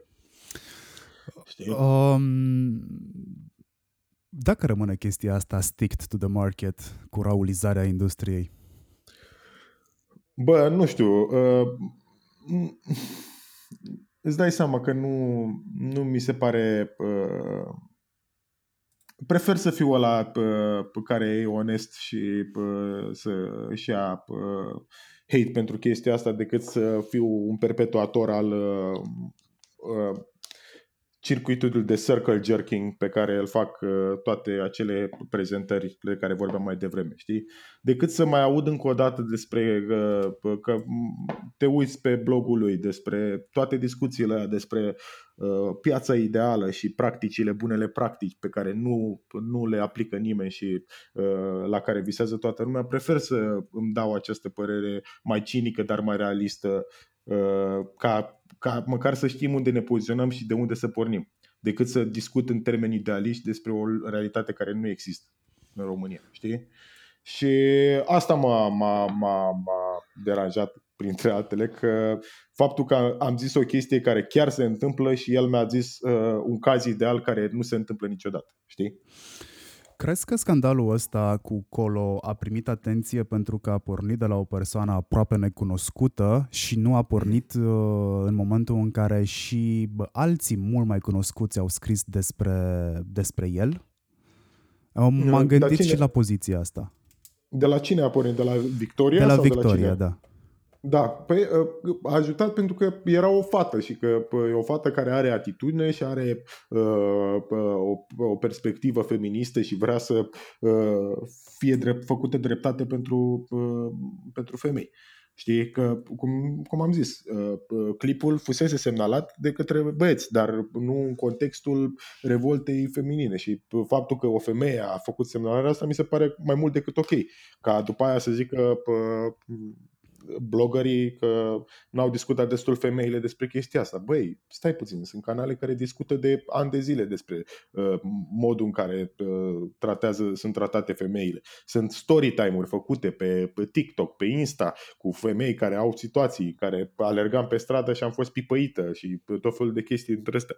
Nu poți să spui tu acum că uh, să acuzi că femeile nu vorbesc despre chestia asta cu colo. Dude, o, să, o să fac o paranteză aici, mi-am amintit că nu am explicat contextul cu Bianca Adam. Uh, Bianca Adam a publicat aseară uh, și cred că în vreo două ore avea deja 345.000 de views pe clip, că m-am uitat de două ori pe el să văd cât de mult e amploare. Uh, Bianca Adam are titlu Am luat bătaie pe stradă 3 puncte. Și a fost bătută de un dezvoltator imobiliar undeva în militari. Cunosc zona, uh, cunosc zona tot datorită ei, uh, pentru că am făcut un interviu cu ea în zona respectivă, chiar la ea acasă. Uh, dacă vreți să știți despre ce este vorba, căutați Bianca Adam pe, pe, pe YouTube E un clip dureros. E un clip, vezi. da, este... uh, da, este. Este, cu atât mai mult cu cât am empatizat foarte mult și am spus și ei în, în private, empatizez cu situația ta pentru că am avut N conflicte fix de la parcare cu același gen de persoane, uh, pentru că eu când am stat în Florești, în, în Cluj, uh, care nu este diferit de militari sau mai ales de militari residents, uh, am avut aceleași conflicte pe o parcare care era a mea, a mea plătită cu acte and all that și tot era să fiu luat la bătaie pentru că, uh, nu știu, avem un petre de pământ de 2 metri pe 1 și jumătate, cred că cât are o mașină, 2 pe 2 probabil, uh, de la același tip de persoane. E ok că se vorbește despre același tip de persoane și aplaud oamenii care au curaj să o facă pentru că nu este deloc simplu să revezi toată trauma aia prin care ai trecut. Eu am scăpat sau am, a, am ieșit din încăierări înainte să intru în ele pentru că sunt băiat, cu siguranță. Normal. Cu siguranță și nu sunt nici foarte înalt, nu sunt nici foarte mare, dar la 1,75 m sunt ok, sunt în grafic. Uh, și te gândești de două ori dacă să sar la bătaie sau nu, că de cele mai multe ori la bărbați aparențele înșală, chiar dacă nu pare agresiv, poate să fie. Mm-hmm. Uh, dar uh, ăsta, este, ăsta este contextul și vă, vă, vă încurajez să vă uitați la clipul ăsta și să-l dați um, mai departe. Deci, Raul, tu nu raulizezi uh, industria. Eu am apreciat foarte mult asumarea ta și discuția pe care am avut-o. Honestly, oricât de agresiv am vrut să fiu și în, um, um în comentariile cu tine, bă, n-am putut. Adică asumarea pe care eu am cerut-o m-a dezarmat din prima. Uh, Um, și îmi place foarte mult modul în care a decurs uh, discuția asta și înainte să ajungem la final aș vrea să te întreb, dat fiind contextul cu ultimele trei luni în care am avut mai mult timp să numărăm joburile străchinilor sparte uh, de influencer, ce faci tu de aici încolo ca să schimbi ceva în industrie? Că bănuiesc că te-ai gândit mult la asta. Pari o persoană care are introspecție pe genul ăsta de subiecte. Um, este e, e incredibil cum cât de ușor putem să ne mințim în această industrie. E, e incredibil. Asta, asta e probabil cea mai mare uh, uh, paradox, așa, care mă gândesc că e o, e o industrie care cumva se uh, ocupă cu uh, uh, înfrumusețarea adevărilor, știi, și cu împachetarea unor semi-minciuni, că până la urmă asta e publicitatea toată, o, o mega minciună pe care o spui uh, clientului sau e un adevăr uh, prezentat în așa fel încât pare că nu mai e adevărul ăla. Și totuși între noi nu putem să avem uh, uh, luciditatea, știi, să discutăm. Între noi ca și uh, agenții și clienți, între noi ca și, nu știu, creatori de conținut și agenții, știi, și uh, nu știu când o să, o să uh, cut the bullshit și o să vorbim un pic mai cinstit despre chestia asta, pentru că uh, am văzut-o la niște niveluri rare ori mi s-a întâmplat să am uh, în față clienți care să fie de luciditate și să-mi pună problema încât, bă, nu mă, nu mă prosti. Știi? Și atunci am apreciat și am tratat cu un uh, respect mult mai mare și le-am oferit niște soluții mult mai corecte decât uh, uh, poate că le-aș fi oferit altfel. Așa că hai să fim, în primul rând, să fim mai cinstiți noi între noi despre scopul și durata vizitei în această industrie. Să realizăm că, bă, suntem până la urmă aici să vindem un produs, nu suntem să facem artă. Când vrem să facem bine oamenilor, să facem bine ok, cinstit, nu să facem bine doar ca să uh, primim baz și free PR pentru ce am făcut, nu? Și atunci uh, cred că se vor regla lucrurile și hate-ul pentru această industrie de publicitate se va mai diminua. La a doua venire a lui Isus, noi am fi candidații ideal pentru farisei anului, secolului sau mileniului, noi însemnând industria. Da, da, cred că uh, suntem printre oamenii care trebuie să... Uh, că avea și Bill, bă, Bill Hicks bucata asta, știi? Era o bucată veche de prin special de prin 92-94 cu if you, know, if you work in advertising or just kill yourself. Just kill, I'm not even kidding, just kill yourself. You're literally Satan. știi? Și măcar, măcar hai să fim cinstiți că industria noastră este ușor inutilă, că este ușor toxică în circuitul economic și că putem să încercăm să o facem cât mai ok, pornind de la premiza că nu e cel mai bun domeniu. Dar măcar acceptăm chestia asta, că nu suntem, nu suntem cei mai buni oameni. Um, și atunci pentru, pentru faptul că l-ai propus pe, pe colo ca să-ți dau un răspuns la sunt eu responsabil pentru ce a zis omul ăla, eu zic că nu ești responsabil pentru ce a zis omul ăla, ci ești responsabil pentru faptul că l-ai propus și era sau poate chiar a fost folosit în, în campanii. Uh, nu o să-mi schimb părerea asta. N-ai cum. Poți să mă combați, bineînțeles, în continuare și mi-aș dori să faci chestia asta, dacă crezi că este loc pentru asta, pentru că discuția asta a fost super tare, pentru mine cel puțin. Am învățat multe din ea și uh, vorba lui Robert uh, ieri, că discutam cu el, cu Robert Cata și zicea, bă, cele mai bune interviuri sunt alea din care înveți tu ceva. Mm. Băi, mulțumesc și eu de invitație și să știi că în continuare ai stand-by și sunt sigur că uh, dacă uh, ar fi să uh, continue așa, aș zice niște lucruri care ar fi și mai dureroase și mai blamabile despre ce am făcut în industria asta și sunt sigur că ar fi alții care s-ar găsi să mă arate cu degetul, deși toată lumea știe că așa se întâmplă așa se face, așa și în momentul în care ai recunoscut primul, primul pas, atunci you can make it better. Dar în momentul în care uh, uh, uh, luăm poziția asta de uh, blamare uh, și uh, îi punem pe toți rauli în aceeași uh, oală, atunci uh, din start te-ai poziționat uh, într-un fel superior, deși nu e cazul. Eu continui să zic că filtrele sunt uh, agenția și brandurile. Atâta timp cât astea două entități nu finanțează comportamentul greșit uh, și nu, nu, ajută, nu ajută o astfel de persoană să crească în popularitate, uh, e super ok. Pe... Știi care e, e super, uh, din nou, ce se întâmplă în realitate că nu este brandul, este de fapt omul care este în poziția aia. Și omul care în poziția aia de multe ori nu este este aliniat cu valorile brandului. Omul ăla păi, poate ține foarte mult la jobul lui, Poate omul ăla vrea să se dea bine pe lângă șeful. Poate omul ăla are niște obiective personale vis-a-vis de ce vrea să transmite și uh, se uh, întrepătrund. De asta, uh, în unele structuri, uh, faptul că sunt mai mulți decision makers uh, este, în unele structuri este un impediment oribil pentru creativitate și progres și uh, uh, disruption. În altele uh, este un lucru bun pentru că nu, nu se expun riscurilor de a se asocia cu personaje ca acolo. Știi? Uh, asta vreau să amintesc că dincolo de branduri, de uh, brand guidelines și de asta, sunt niște oameni de la agenție care vorbesc cu niște oameni de la client și au o discuție. Și uh, întotdeauna s-ar putea să dai peste un om care nu e, nu e pe filmul, nu, nu vede the big picture, știi? Pe blog.avocato cu 2o.ro există un articol, nu știu dacă a ajuns sub ochii tăi. Uh, da, da, da, chiar mi l-a dat uh, Ana sau cum o cheamă pe... Uh, Ana Maria Odriște. La... Ana Maria, da. Acolo sunt, uh, niște, da. acolo sunt niște pinpoint-uri de bun simț, un checklist de urmat Foarte. de către agenție. Mm-hmm. Vă recomand să-l citiți și vouă celor care ne ascultați. Uite, o să dau niște idei din checklist de urmat de către agenții. Îmi permite contractul să încetez colaborarea în mod unilateral. Trebuie să acord un termen de preaviz. Asta în cazul în care te decizi că peste noapte ăla a făcut o porcărie și tu vrei să renunți la contract. Poți cere despăgubiri pentru recuperarea prejudiciului de imagine. Ce prevede contractul meu cu brandul promovat? Despăgubesc brandul pentru postările influencerului, poate brandul să-mi ceară despăgubiri pentru prejudiciul de imagine, pot să cer la rândul meu aceste despăgubiri de la influenceri și sunt niște puncte de luat inclusiv de către branduri când vine vorba despre a semna contracte cu uh, influenceri sau cu agenții și un checklist de către influencer de urmat. Sunt lucruri de bun simț, doar că în momentul ăsta, sau ce face Ana, este să le dea o aliură serioasă din punct de vedere legislativ.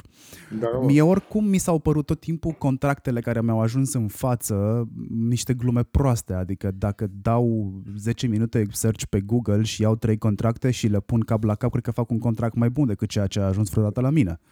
Exact, exact. Și eu pot spune același lucru. Foarte multe din contractele alea sunt, uh, dacă nu sunt foarte proaste, unele sunt foarte abuzive și uh, disproporționate și uh, nu, nu, nici nu vreau să intru în discuție. Oricum, uh, ce vreau să zic este următoarea. Până nu o să avem niște metrice pentru calitatea unui conținut și uh, niște repere pentru care putem să măsurăm altfel încât, uh, decât în view-uri, like-uri și uh, engagement, atunci nu, nu, nu văd să se schimbe lucrurile prea curând.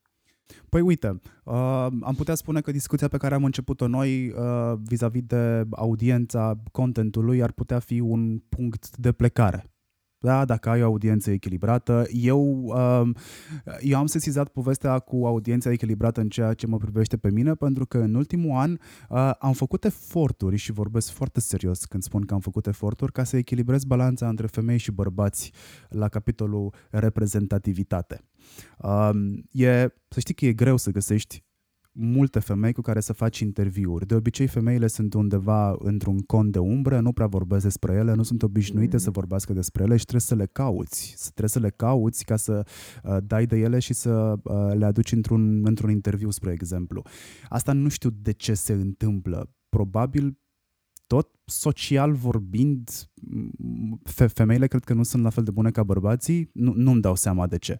Mm, eu cred că e posibil să fie și o percepție pe care, că și eu o simt la fel, dar este doar pentru că noi ca bărbați nu socializăm atât de mult cu ele, asta e. Probabil. Că, din nou, cred că e problema de la noi, nu este problema lor, că sunt sigur că sunt podcasturi în care femei vorbesc cu femei în interviuri și se gândesc la fel, bă, nu găsesc un bărbat cu care să vorbesc corect sau mișto despre problema X, știi? Da, bine, eu spre deosebire de soția mea, de Roxana, care face uh, podcastul Oglinda din Baie și unde are 99,9%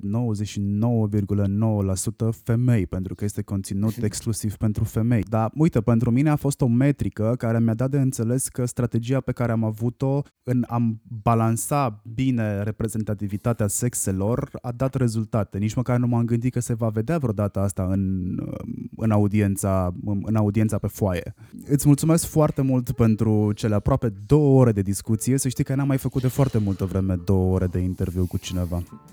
Am avut uh, limbarniță. Mersi și eu pentru invitație, Marian, și spor acolo cât mai multe uh, ascultări și cât mai multe downloaduri și toate cele bune. Îți mulțumesc foarte mult. Înainte să ne cărăm fiecare în treaba lui, te rog să-mi dai ceva de gândit pentru ascultătorii uh, episodului de acum. Ceva la care să se gândească, ca după o carte bună sau după un film bun.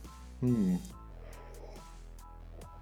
Gândiți-vă uh, că știți cum este un om uh, uh, dulce, știți cum este un om macru, știți că este un om, cum este un om amar, dar uh, gândiți-vă cum este un om umami. Când aud de umami, mă gândesc la Costioniță și la piesa aia Umami, mami, mami, ți-aș da banii, ți-aș da ani. O mai ții minte? Da, da. Asta e, e o, te- o temă pe care am discutat-o în Somcast și ni s-a părut foarte interesată. Cum, cum, cum ai descrie prin alte adjective umami? Cum, care ar fi uh, echivalentul, știi, raportat la un om? E, it's, a, uh, it's a stupid thought, but I like it. Dacă termenul nu vă este cunoscut, nu o să vă spunem nici eu, nici Raul despre ce este vorba. Faceți și voi un efort și dați un Google și apoi gândiți-vă la tema pe care v-a lansat-o Raul. Raul, îți mulțumesc încă o dată foarte mult pentru, pentru interviu. Vă vă mulțumesc foarte mult că ați ascultat și episodul ăsta. Luați învățămintele care vă sunt de folos, dați-le mai departe, dați mai departe și episodul ăsta.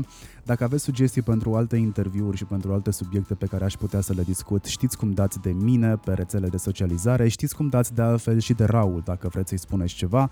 Uh, nu e necesar să dați un Google, dați și un Facebook, că dați de el acolo, este cel mai prezent. Este și pe Instagram, domnul Gheba, dacă bine mi-amintesc așa. Domnul Raul Gheba. Domnul Raul Gheba, așa.